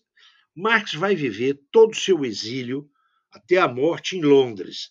Ele fará, nos anos nos anos 60, umas poucas viagens à Alemanha e também nos anos 70. Nos anos 70, ele fala, fará várias viagens ao continente e até uma última viagem, nos anos 80, à Argélia, em busca uh, de alívio para os seus sofrimentos de saúde. A partir de 1853, se manifesta nele uma doença hepática que se supõe se supõe, tenha sido uma hepatite, mas a sua saúde vai se agravar muito a partir dos anos 70. Nesse período, Engels, que fica em Londres até 52, Engels reata, retoma suas relações com a família e vai viver em Manchester. Fazendo o quê? Sendo um dos administradores da empresa têxtil que a família tinha em copropriedade com o Zermen, lá em Manchester. Uma empresa grande, da qual Engels vai participar, inclusive coproprietário, e da qual ele vai se aposentar em 1870. Depois de 18 anos de trabalho intensivo, Engels se aposenta, muda para Londres e vai morar uh, bem perto de Marx. Eu quero dizer para vocês que nesses anos todos, quando os rendimentos jornalísticos de Marx eram magros ou às vezes é, absolutamente ausentes, quem contribuiu para a manutenção da família Marx foi Engels. A generosidade de Engels quanto a isso é extremamente importante. E não foi só com, com Marx. Não é? Engels uh, ajuda toda uma série de companheiros exilados. Mas no caso da família Marx, Engels foi uh, de absoluta importância. Marx vai viver muito mal com a família até 1856. Depois, Engels, mesmo durante a crise, com dificuldades, nos ajuda, mas nos anos 60, Marx vai mudar, vai sair do sorro, vai mudar para casas decentes e até mesmo confortáveis, sempre com a ajuda de Engels. Ora, entre 50 e 52, que Marx vai fazer, sobretudo, é trabalhar teoricamente para compreender o fracasso das revoluções de 48. Ele escreverá alguns ensaios absolutamente importantes, porque ele vai produzir aí, junto com outros exilados, uma revista que vai ter o nome de é, Revista Política Econômica da Nova Gazeta Renana é a ideia de manter o nome do jornal revolucionário que ele criou e manteve durante a Revolução Alemã lá em Colônia. Lembra-se, ele trabalhou num jornal liberal lá que chamava-se Gazeta Renana. No período da Revolução, ele cria, junto com Engels e outros revolucionários, um outro jornal, que esse é um jornal revolucionário, a que eles dão o nome de Nova Gazeta Renana. Ele tenta dar vida à nova Gazeta Renana como uma revista entre 1850 e 51. Desaparece isso porque a revolução que ele estava esperando uh, renascer vai entrar no verdadeiro refluxo. Então, Marx vai se dedicar à análise de conjuntura política. Primeiro, com relação à Alemanha. Mas você não se esqueçam que em 1851 Napoleão Bonaparte, eleito presidente da França, lá logo depois da Revolução de 48. Eh, ele é eleito presidente da República, ele dá uma espécie de golpe não é, em 51, eh, instaurando um estado de sítio. Entre final de 51, esse golpe é de dezembro de 51, e janeiro de 52, Marx escreve um dos seus textos mais importantes. É uma análise da conjuntura política francesa, que se intitula O 18 de Brumário de Luiz Bonaparte, onde ele, fazendo uma analogia com o grande Napoleão, mostra que Luiz Bonaparte, sobrinho do, do Napoleão, do grande Napoleão, era um Napoleão menor, mas que estava preparando a restauração do império. Marx é premonitório com relação a isso.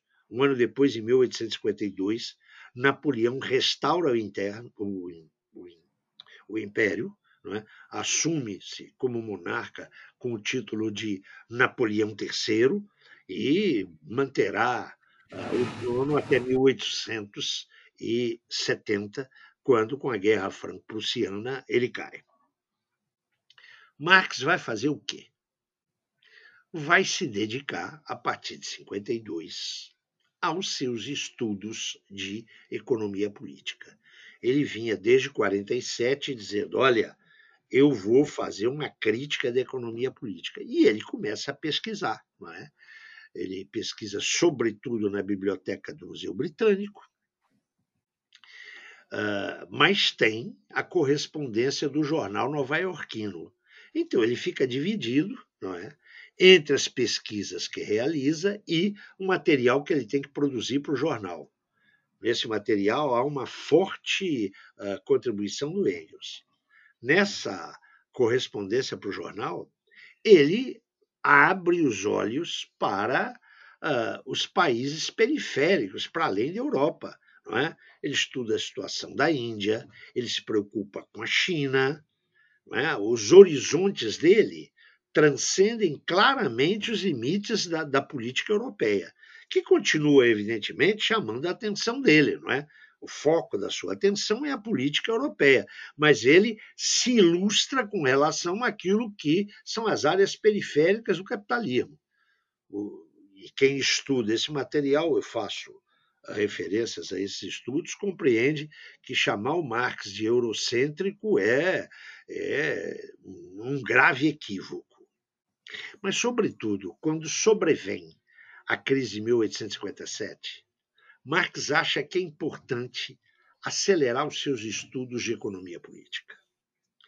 E entre 1857 e 1858, ele faz aquilo que a gente chama de um tour de force intelectual e redige toda uma série de manuscritos, um conjunto de manuscritos, do qual ele vai extrair um livro, não é? e o livro é apenas um pequeno segmento dos seus manuscritos, o livro que ele publica em 1859, é? o Para a Crítica da Economia Política. Mas ele entra num período criativo, que eu considero, e eu trabalho isso em detalhe no meu livro, a década que é o apogeu intelectual do Marx, é entre 1857 e 1867. 1857 é quando ele começa os seus estudos sistemáticos lá na biblioteca do Museu Britânico. 67, ou seja, dez anos depois, é quando ele prepara os manuscritos, prepara os originais do que constitui o livro 1 um do Capital. Observemos que Marx, a sua crítica da economia política, ele tem, projetou produzi-la em quatro livros, todos sob o mesmo título, hein? O Capital Crítica da Economia Política. Mais um livro 1, um, um livro 2, um livro 3 e um livro 4 ele só concluiu o livro 1. Ah, atenção. Ele trabalha intensivamente entre 1857 e 1867. Nesse período, ele produz três grandes manuscritos. O manuscrito de 57 e 58, o manuscrito de 61, 63 e o manuscrito de 63, 65 tudo isso aí virou publicação póstuma. Sobre esses materiais, entre 65 e 67, ele trabalhou e produziu o livro 1 do Capital, que ele publicou em 1867. Continuou trabalhando nesses manuscritos e produzindo outros até 1881. Atenção, até 1881. Ele morre em 83. Até 81 ele trabalhou nesses materiais. Que Engels depois, o Engels, depois da morte do Marx, trabalhou intensivamente sobre os originais de Marx e produziu o livro 2 e o livro 3 do Capital. Esse tríptico, esses três livros constituem o Capital está publicado no Brasil há várias edições. A mais recente é uma edição dos três livros pela Boitempo. O, aquilo que seria o Capital 4, Engels não conseguiu trabalhar sobre isso. Foi publicado muitos anos depois, é uma edição póstuma, em três volumes e está traduzido no Brasil, com o título de O Capital 4 História das Doutrinas Econômicas ou História das Teorias da Mais-Valia. É interessante observar que a obra do Marx ficou uma obra inconclusa, uma obra incompleta. Mas em 67, o Engels começa a se recuperar bem da crise econômica eh, que explodiu dez anos antes e começa a garantir à família Marx uma vida decente, uma vida modesta, mas uma vida sem carências, sem privações. Esse período vai ser um período também que extravasa a década de 60, que vai até 1872. É um período muito rico no trabalho, não apenas intelectual, mas o trabalho político do Marx. Em 1864, o movimento operário europeu se recupera daquela derrota profunda lá de 1848-49. Então, nos anos 60, inicia-se um movimento de ascenso dos trabalhadores europeus. Isso vai se traduzir na criação, pelas vanguardas dos trabalhadores da época, da Associação Internacional dos Trabalhadores, que vai entrar para a história com o nome de Primeira Internacional. Ela é constituída em 1864 e ela vai ter uma vida real até 1872. Marx uh, participa quase que como um convidado para assistir ao Congresso de Fundação da Associação Internacional dos Trabalhadores, em 1864. Mas logo em seguida, ele adquire um protagonismo muito grande. Ele é eleito para a direção central uh, da, da associação e passa a ter um protagonismo muito grande. Ele organiza o estatuto, o programa, as manifestações públicas da Internacional, que vai entrar, ah, eu diria, na, no centro dos debates quando explode em Paris, de maneira autônoma, na sequência da Guerra Franco-Prussiana, explode a Comuna de Paris, que é um movimento revolucionário da maior importância que conquistou para os trabalhadores de Paris o poder político na capital, apenas na capital, que durou pouco mais de semanas, não é? A comuna se instaura em março e é derrotada cento e poucos dias depois, porque é massacrada pelas tropas uh, reacionárias da, da República de, da República Francesa. Eu não posso mencionar aqui a importância da comuna para o movimento operário e mesmo para a teoria do Marx. É? No plano político, Marx viu na comuna uma nova forma de poder, uma nova forma de poder. E ele escreveu sobre a comuna, escreveu em nome da Associação Internacional dos Trabalhadores, que foi solidária com a comuna e foi acusada de estimular a comuna. Não, a comuna foi um movimento autônomo dos trabalhadores parisienses que teve a solidariedade da Internacional e a solidariedade de Marx. É? No período da comuna, que foi massacrada, é? os conservadores a direita, os reacionários, viram na comuna a ameaça ao seu poder onde eles estivessem. Né? Para vocês terem uma ideia, a comuna uh, foi chamada de ditadura terrorista, terra, ditadura bárbara, inclusive aqui em, em jornais da imprensa brasileira, onde ela não ameaçava ninguém. Esse é o período em que Marx se torna ultra conhecido porque ele é acusado de ser o doutor terrorista vermelho. Né? Começa aí a indústria do anticomunismo, que, como nós sabemos, mente e rende dinheiro a muita gente até hoje. A comuna é derrotada, mas Marx, nos anos 70, vai ter um papel extremamente importante no plano político porque, embora derrotada por a, a Comuna, o movimento operário encontrou forças para se constituir em partidos políticos. É na década de 70 que vão nascer os partidos políticos mais importantes da social-democracia, né, que era um nome dado à época aos comunistas, né? partidos socialistas, partidos social-democratas, eles vão se constituir precisamente no pós-comuna.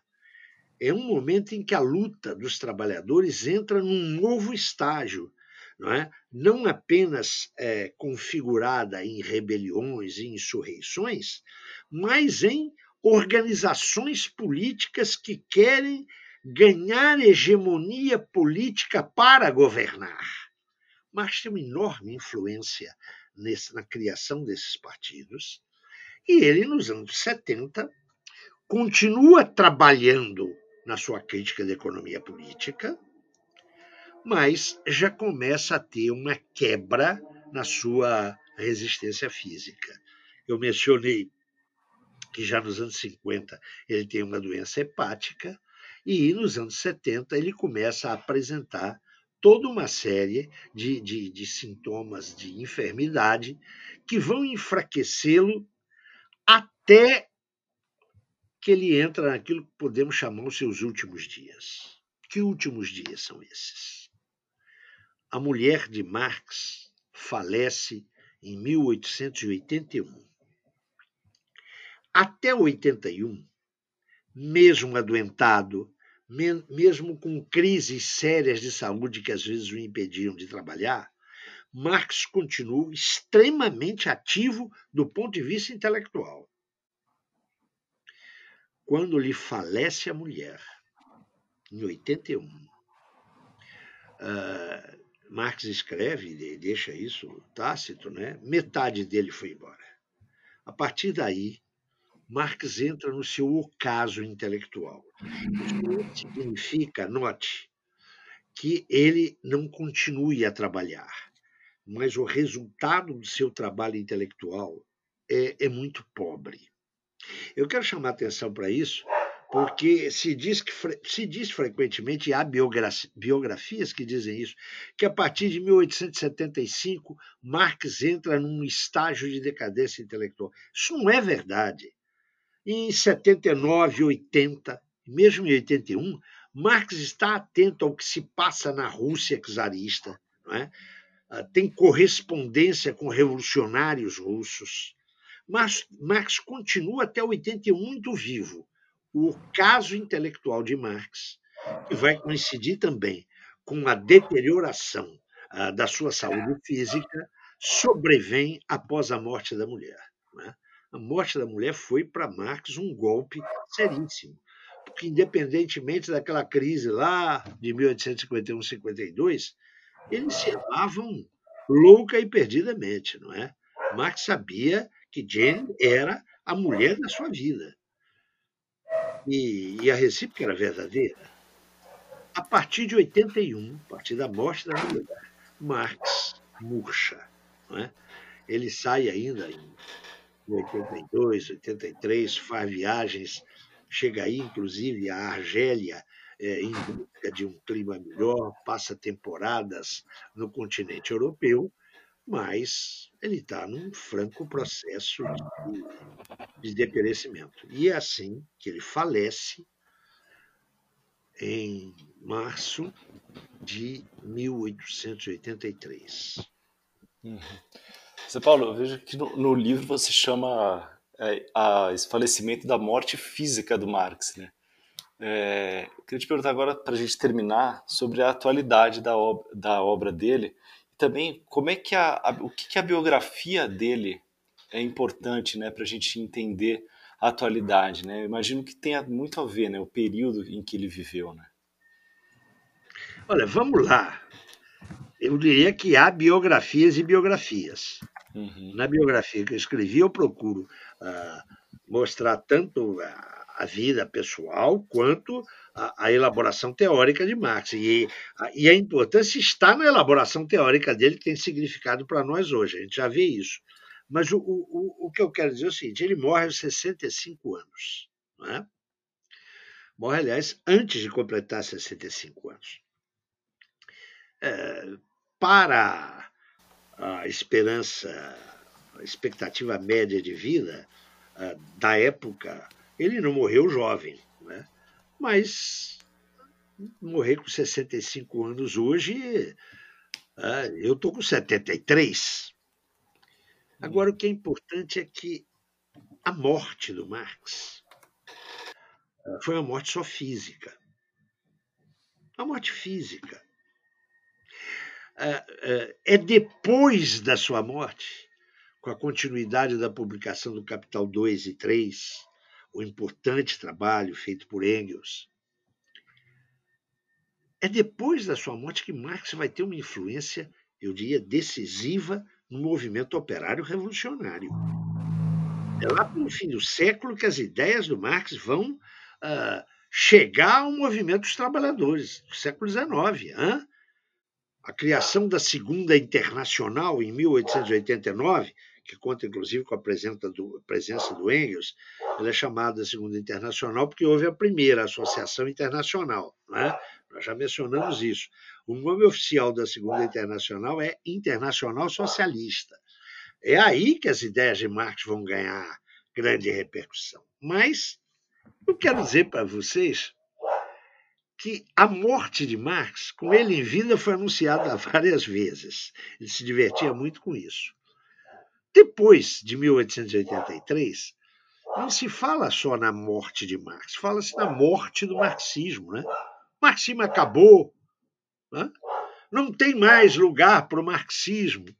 Eu termino meu livro né, de, com o título de uma, um breve, um breve, breve páginas finais, dizendo epílogo e prólogo. Porque a morte do Marx vai registrar, não é? A grandeza dele crescentemente universal. Não houve uh, pensador uh, que influiu tanto no século XX, tanto no século quanto Marx.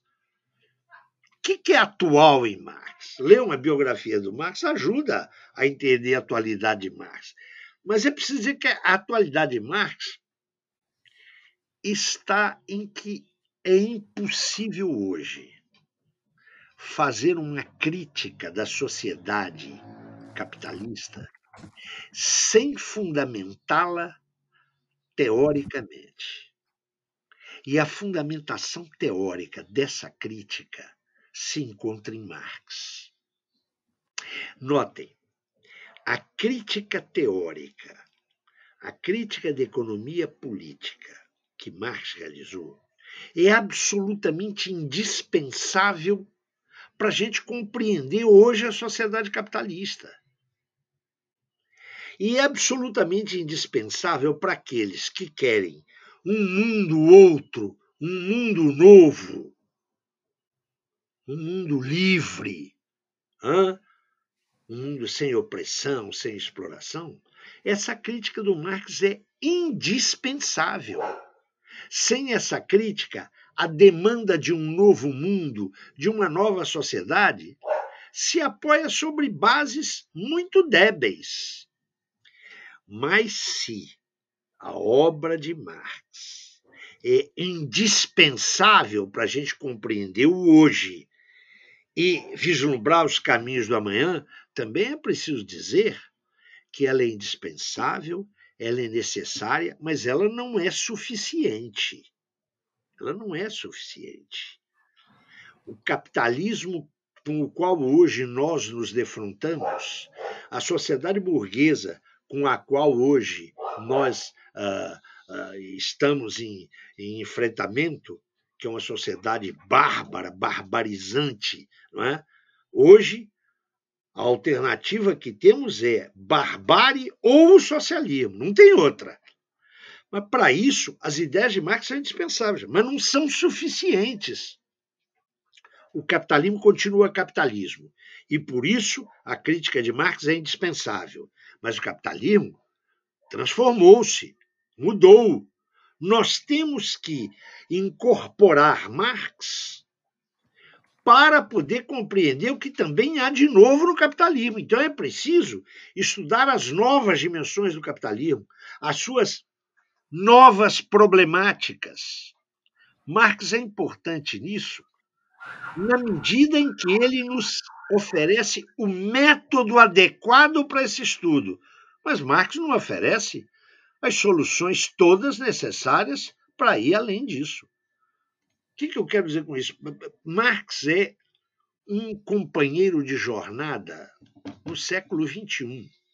Marx não é como quis um biógrafo dele, é uma, uma vida do século XIX. Não, Marx está vivo hoje, no século XXI, em 2020. Entretanto, ele não é suficiente. A importância dele está em nos indicar os meios e modos, ou se você quiser, o método adequado para compreender a sociedade contemporânea.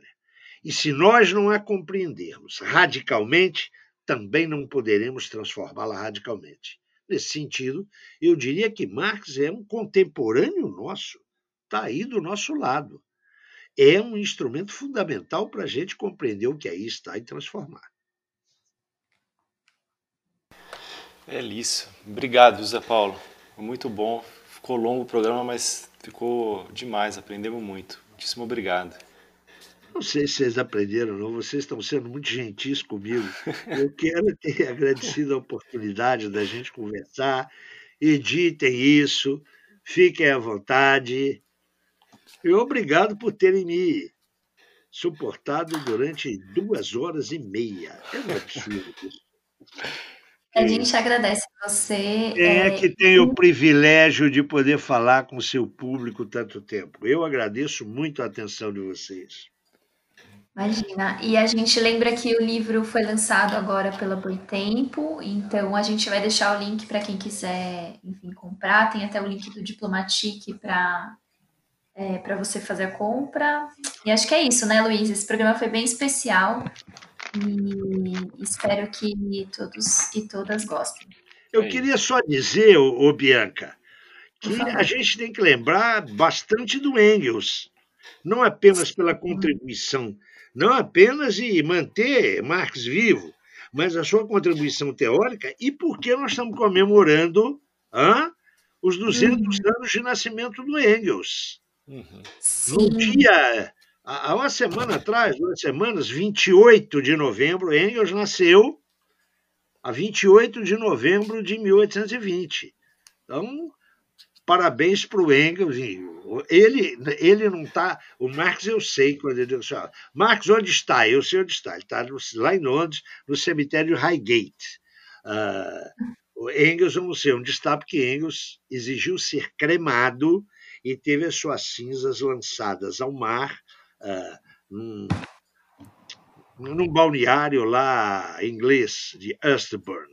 Então, hum. não sei onde, onde Engels está. Mas onde estejam as suas, uh, uh, as suas areias, as suas cinzas, um abraço fraternal para esse outro jovem de 200 anos de idade. É isso. Fica o nosso abraço especial aí para o Engels também. E aí eu, eu, lembrei aqui também que essa semana foi ao ar o nosso último episódio da série Cidade Livre. Quem puder acompanhar lá, foram 10 episódios muito especiais, reunimos 20 especialistas sobre mobilidade. Vale muito a pena conferir, né, Bianca? É isso, tá bem bacana também esse especial. Tá bom. É isso, gente. Um bom, ano, um bom fim de ano para vocês, suas famílias, e que 2021 seja uh, menos pesado do que 2020. Sim, é isso. É isso. Até ah. E... Ah. Um abraço pro, pro, pro Pablo, né? Ah, sim! Você fez uma participação ele, aí, ele né? Participou, ele participou, exato. Mas ele foi discreto, hein? Ele foi discreto. Foi ótimo. protestando também, a gente entende. Eu já estou com o pé nessa estrada